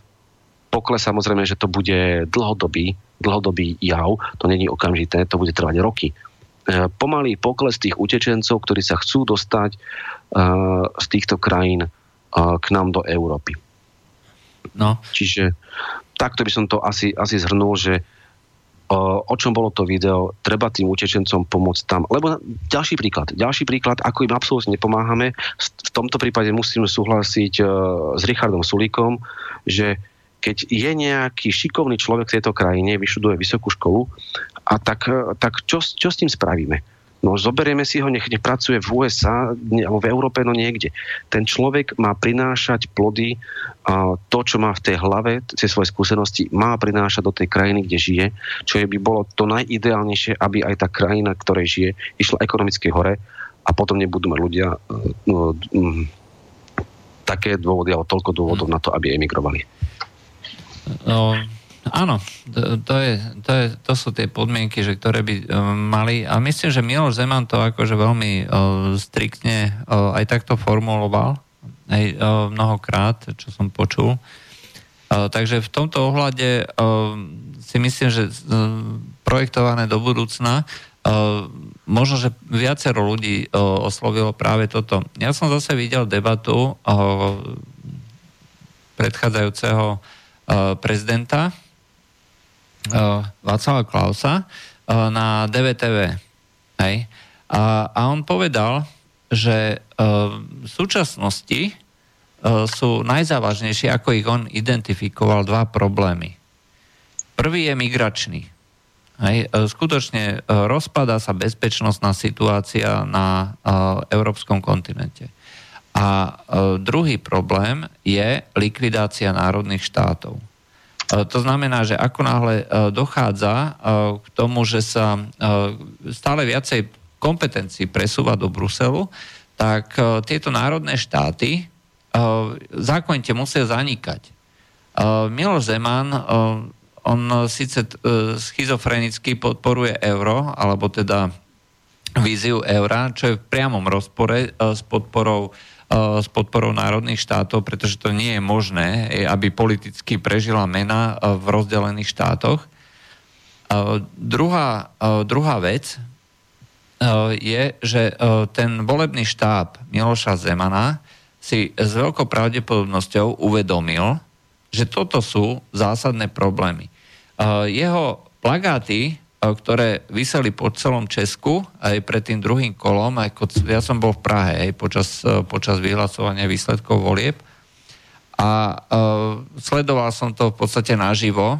Uh, celú tú, uh, aj ten, uh, tie posledné uh, okamihy uh, volieb a aj vyhlasovanie výsledkov. Praha bola kompletne uh, zahádzaná uh, nápismi stop e, imigrantum a Drahošovi a táto země je naše, volte Zemana. E, čiže e, bolo to vystihnuté a presne identifikované dva zásadné problémy, o ktorých si Klaus myslí, že sú podstatné pre mnohých ľudí aj pre budúcnosť krajiny. O týchto veciach ten kandidát Drahoš nejak príliš veľa nehovoril. Naopak vyraňoval sa voči nejakému, voči niečomu, čomu hovoríme dneska patriotizmus a tým pádom vlastne e, dehonestoval tú myšlienku štátnosti a myšlienku obhajoby národných záujmov. E, mnohí ľudia zrejme neuverili aj tomu, že e, tento človek môže skutočne reprezentovať ten národný záujem a postaviť sa niekde v týchto dvoch zásadných problémov, ktorých si mnohí mysleli, teda, že na to prezident má nejakým spôsobom vplyv, že sa môže voči tomuto ohradiť. Aj, takže toto je taký môj najsilnejší postreh z tých, z tých prezidentských volieb. Či to dokáže Miloš Zeman alebo nedokáže, to už je druhá vec.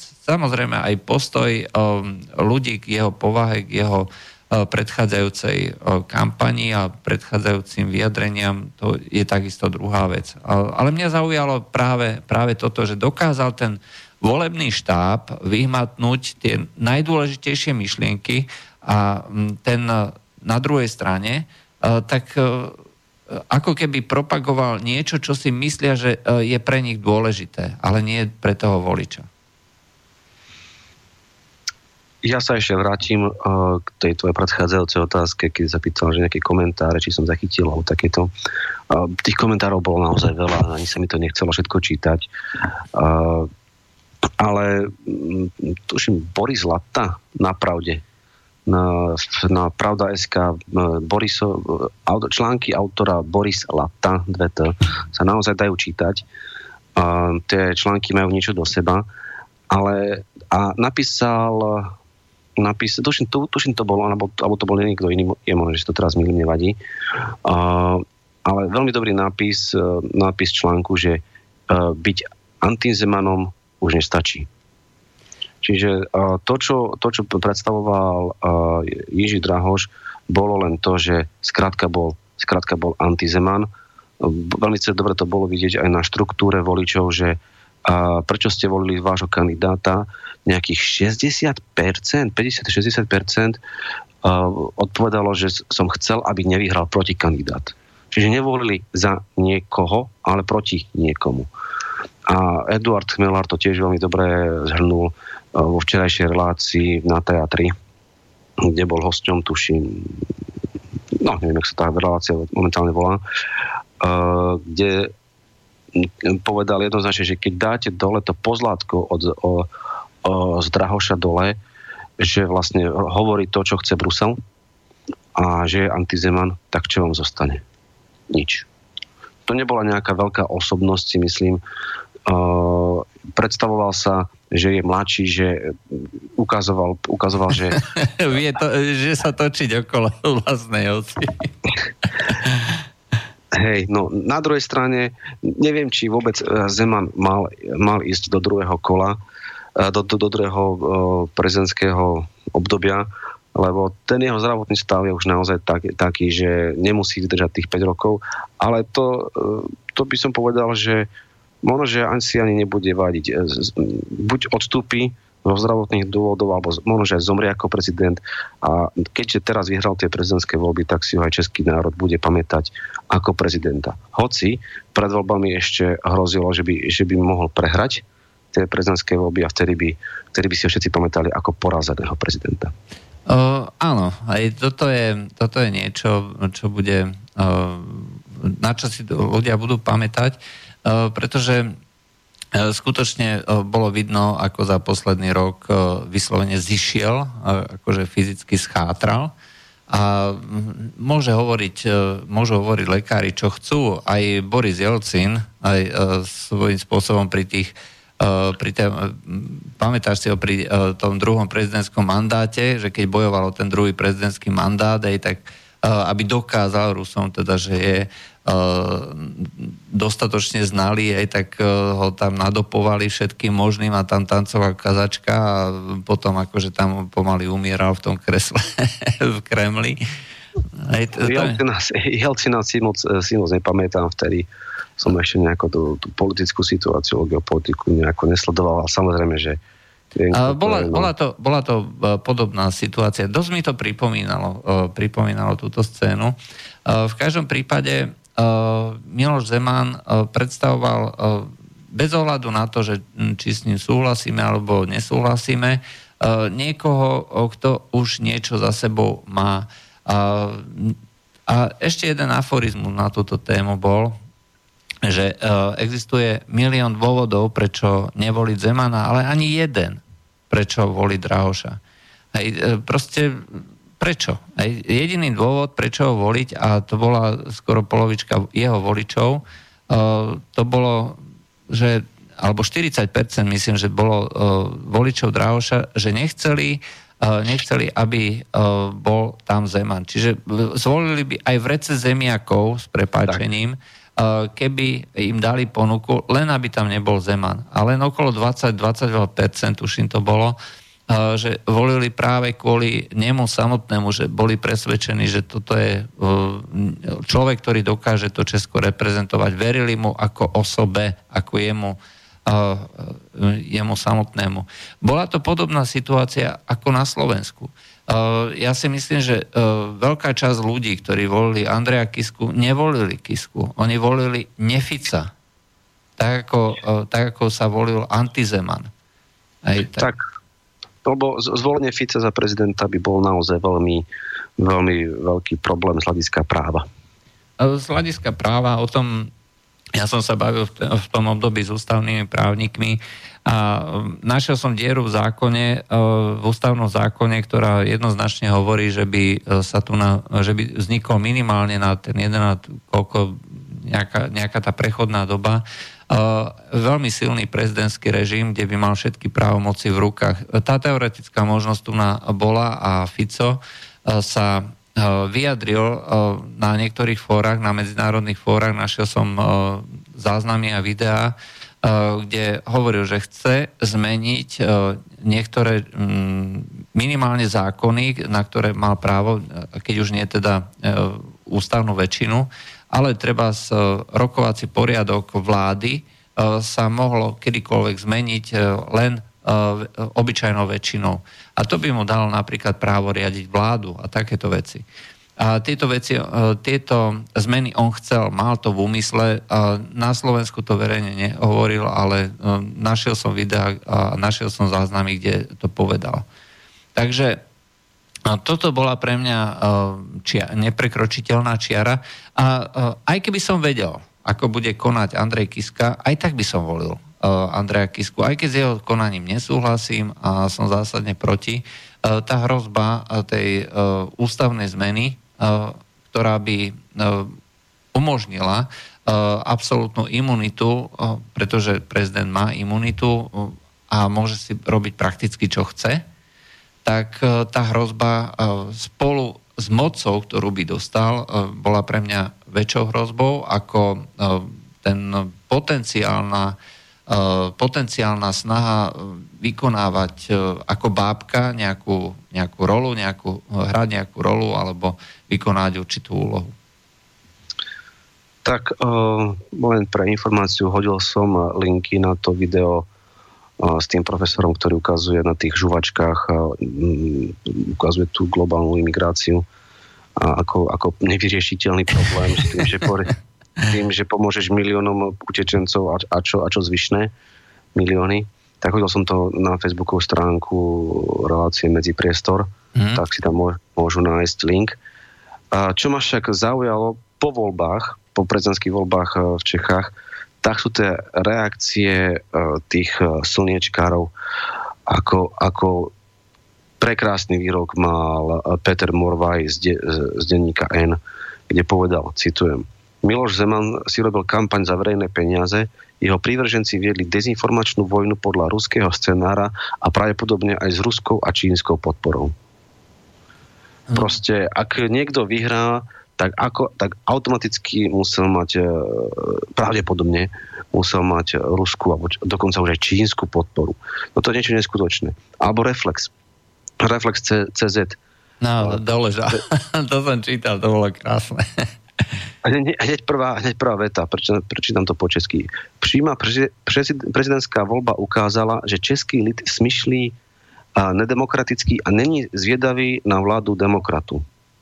No toto, keď som si prečítal, ako to už očakával som niečo podobné, ale to sa dostáva každým dňom, každým mesiacom a rokom do väčšieho a väčšieho extrému. Uh, vieš čo, ale toto je uh, presne príklad, akým rozmýšľajú vlastne títo uh, dnešní, hovoria si liberáli, aj, ale v skutočnosti sú to fanatici, sú to extrémisti najhrubšieho zrna, a e, jednoducho neuznávajú e, žiaden iný názor a e, jednoducho každá prehra, ktorú zažijú, alebo každý nesúhlas, ktorý vidia, je pre nich cez čiaru, hej, niečo, čo poukazuje na ovplyvnenie toho konkrétneho jedinca alebo nejakej skupiny ľudí niečím iným. Hej. Ich názory sú totiž tak správne, hej, tak v úvodzovkách demokratické, že žiaden iný názor nemá právo na existenciu vo svete. A pre nich prehra znamená jednoducho len to, že niekto iný to zmanipuloval. Hej, neexistuje, že, že sa nejaká skupina ľudí dobrovoľne sama z nejakého vlastného popudu a vlastných dôvodov E, rozhodla. E, tým, že som bol vlastne v Prahe a že som to sledoval, tak napísal som o tom reportáž a snažil som sa to zachytiť tú atmosféru. Jednoducho sú rodiny, kde neexistuje žiadna možnosť ovplyvnenia nejakou čínskou alebo ruskou propagandou, proste nesledujú, sú to ľudia pracujúci, ktorí si robia svoje, majú svoje záujmy a niektorí volia toho, niektorí volia tamtoho. Proste z nejakého dôvodu im je tam ten sympatický a naopak tam ten nesympatický. Nie je to nič nedemokratické. Naopak, toto je prejav demokracie. Musím súhlasiť. Je to, je, pre, je to presne ako s tými utečencami. Tí, uh, tí ktorí, ktorí nechcú, aby sme prijímali utečencov tak, ako nám Brusel káže, tak tých označujú za extrémistov, že to je extrémistický názor. No podľa mňa je extrémizmus práve to, čo robia oni. Že príjmeme úplne každého. A v takýchto počtoch. To je extrémizmus, to je extrémny názor. Áno, je to extrémistický názor, extrémny názor a zase uh, našiel som úplne nádherné, uh, nádhernú reláciu francúzskej televízie uh, V9. Uh, mali, takú, mali, mali také talk show, Ofny sa to volalo, tá talk show a v tej, tej talk show, ako povedali, sa bavili vlastne o tom, že či sme ochotní E, tie slova, ktoré tak na verejnosti deklarujeme, že uh, budeme príjmať uh, migrantov a dáme im domovy a tak ďalej, že sme povinní a toto je naša kultúra a bez toho jednoducho naše európske západné civilizačné hodnoty neprežijú proste jedine s migrantami. Hej? Tak poďme to vyskúšať. Tak poslali tam do ulic jednu takú komickú dvojicu, uh, McFly Car- Carlito hej, a teraz uh, Dobrý deň, môžeme sa vás pýtať, hej, že sme, uh, robíme uh, anketu, hej, že uh, podporujete, uh, podporujete pomoc uh, utečencom, migrantom. Áno, samozrejme, je, jednoznačne. Uh, mali by sme im dať uh, domov.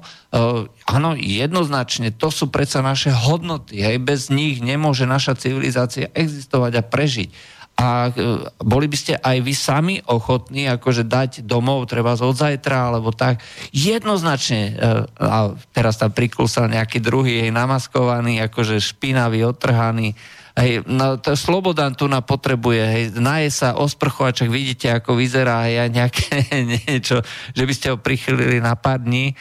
Ani jeden, ani jeden jediný človek v tejto situácii nebol ochotný tohto človeka si zobrať. Naraz mal každý výhovorky.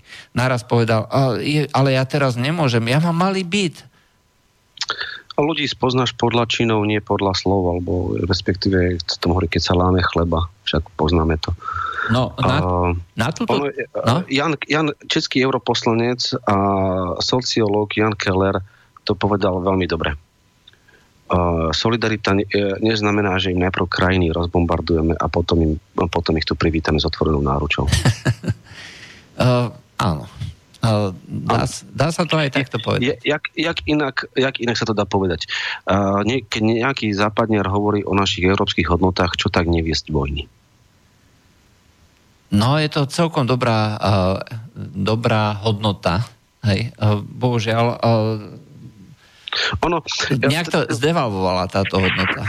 Napadla ma teraz taká jedna súka, keď už hovoríme o tých utečencoch, hoci téma bola trošku iná, ale uh, prevádzkoval som u seba doma uh, Airbnb. Ak to, pozná, ak to ľudia poznajú, ak nie, je to služba, kedy ponúknete uh, svoj vlastný byt, izbu, obývačku, gauč, turistom a z celého sveta a môžu u vás e, bývať, prespať deň, dva, tri a potom vlastne si zaplatiť, e, potom e, vám tá stránka, tá služba Airbnb potom pošle peniaze, čiže nie je tam žiaden žiaden hotovostný styk medzi vami dvoma a navzájom si píšete komentáre, hodnotenia, aký bol host a hostiteľ. No a minulý rok som nejaké to obdobie, možno pol roka, a hostil ľudí cez Airbnb a mal som tam aj skupiny angličaniek, francúza, angličanov a bolo to akorát obdobie bolo to akurát obdobie, kedy uh, kedy bol Brexit, kedy bolo tak, kedy vlastne sa, kedy sme počúvali o Brexite skoro každý deň v správach. A ja som sa ich tak pýtal, že, že či si myslia, že keby Líbia nebola destabilizovaná, rozbombardovaná, alebo Líbia sa stala, sa stala uh, bránou utečencov z Afriky do Európy, tí utečenci z čiernej platy, tí Afričania, tí končia vo Francúzsku a chcú ísť e, do Anglicka. Takže či si myslia, že keby nie je táto migračná vlna, že či by referendum o Brexite dopadlo inak. Všetci, ktorých som mal, tak súhlasili so mnou, že áno. Ak lebo migrácia, imigranti bola, bola obrovská téma v pred, pred uh, referendovej kampane. Jedna z, jedna z mnohých veľkých tém. A my všetci súhlasili s tým, že migračná kríza pomohla rozhodnúť referendum o Brexite tak, ako, ako dopadlo. A mňa to vtedy, na, ja som si vtedy uvedomil, no už aj predtým, že vlastne to, že Británia, Francúzsko, USA, že Západ, my vlastne, sme rozbombardovali a destabilizovali Líbiu a otvorili sme tú bránu e, migrantov a, a moslimov do Európy, tak to vlastne spôsobilo Brexit my si, Angličania si za to môžu sami. Kebyže, kebyže Líbia je stále s stabilná, jak bola 40 rokov, Brexit a rozpad Európskej únie by sa vôbec nemusel konať. Čo sa týka ale toho Brexitu, tak úplne tam bolo akože skutočne malá, malá pravdepodobnosť, že sa to, respektíve bol veľmi malý rozdiel medzi tým, čo um, hlasovali za Brexit a proti Brexitu. Ale treba čestne priznať, že asi najdôležitejšou témou neboli eh, tí čierni migranti alebo moslimskí migranti, lebo s tým sú ako mm, koloniálna ríša, bývalá koloniálna ríša Angličania zžití. Čiže pre nich je normálne a bežné komunikovať práve s takýmito ľuďmi z kolónií a, a nie je pre nich nič špeciálne alebo zvláštne, poskytnúť nejaké ani nie privilegia. Krajiny Commonwealthu sú krajiny, ktoré majú voľný vstup do Británie, čiže môžu sa pristiavať z Pakistanu alebo z, nejakého, z nejakej ďalšej krajiny. A tým pádom pre nich bol hlavný dôvod východoeurópskej krajiny. Tá migrácia vnútroeurópska, vnútrounijná, a to boli všetko, alebo väčšina týchto ľudí to boli práve tí ekonomickí migranti a voči tomuto o, oni o, protestovali najviac. A... Áno, tých dôvodov tam bolo samozrejme viacej, byrokracia, vláda z Bruselu a tak. Čo sa týka týchto, týchto utečencov, tam sa báli najviac toho, že vlastne Brusel bude aj Británii diktovať, čo si môže Británia dovoliť čo nie, a koľko ich tých utečencov má prijať, koľko nie. Británia, a to si jednoducho ja, ja, ja, ja, ja, to, ja, nechceli dať. Ja ťa preruším. Británia a Dánsko majú výnimku z Lisabonskej zmluvy, na nich sa nevzťahujú tieto kvóty, akékoľvek kvóty. Čiže toto si oni môžu kedykoľvek rozhodnúť podľa vlastných kritérií, ale nemohli si rozhodovať o tom, koľko Poliakov, koľko Poliš, oni tým zahrňajú vlastne všetkých východoeurópanov alebo ľudí z bývalých krajín východnej Európy, koľko k ním príde. Čiže mohli to robiť e, ohľadom migrantov e, zvonka, mimo únie, ale nie znútra únie. A toto im vadilo najviac. Tak, čo som ja mal Angličanov u seba doma, tak uh, hovorili aj o tých, o tých migrantoch uh, uh, z Afriky, ktorých sa tiež oba, obávali, by som povedal. Uh, v každom prípade tá migrácia bola jedným z dôvodov a, tie, a výsledok toho referenda o Brexite dopadol relatívne tesne. Čiže ak by, ak by, táto, ak by táto migrácia, myslím si, to, to je samozrejme špekulácia, hej, že ako by to dopadlo. Keby... Určite to prispelo, aj povedzme, tak, povedzme určite, tak. tak. Tak, určite to prispelo a kľudne by to mohlo dopadnúť tak, že by to skončilo 49,9 ku 50,1 v neprospech Brexitu, že by, sa to, že by to bolo opačne. Vieš. A kto si, a kto si za, za to môže? No.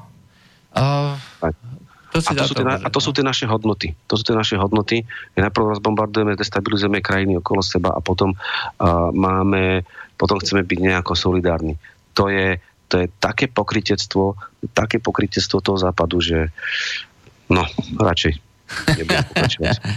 Dobre, ja tak ešte... Uh, čiže uh, sme tak zhruba uh, povedali, že čo nás tak zaujalo na tých, na tých voľbách. Ešte, Česk- ešte, ešte ti skočím do rečí, prepač.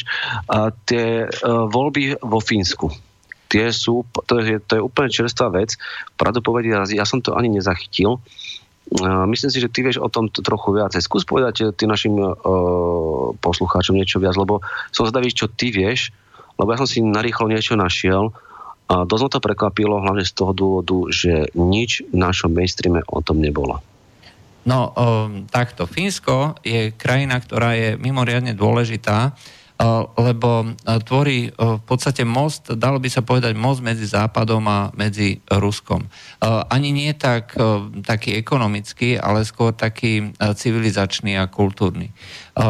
Fínsko je známe svojou politikou, ktorou, ktorá sa navrhovala svojho času aj pre Ukrajinu, to znamená, a má názov, že finlandizácia. Hej.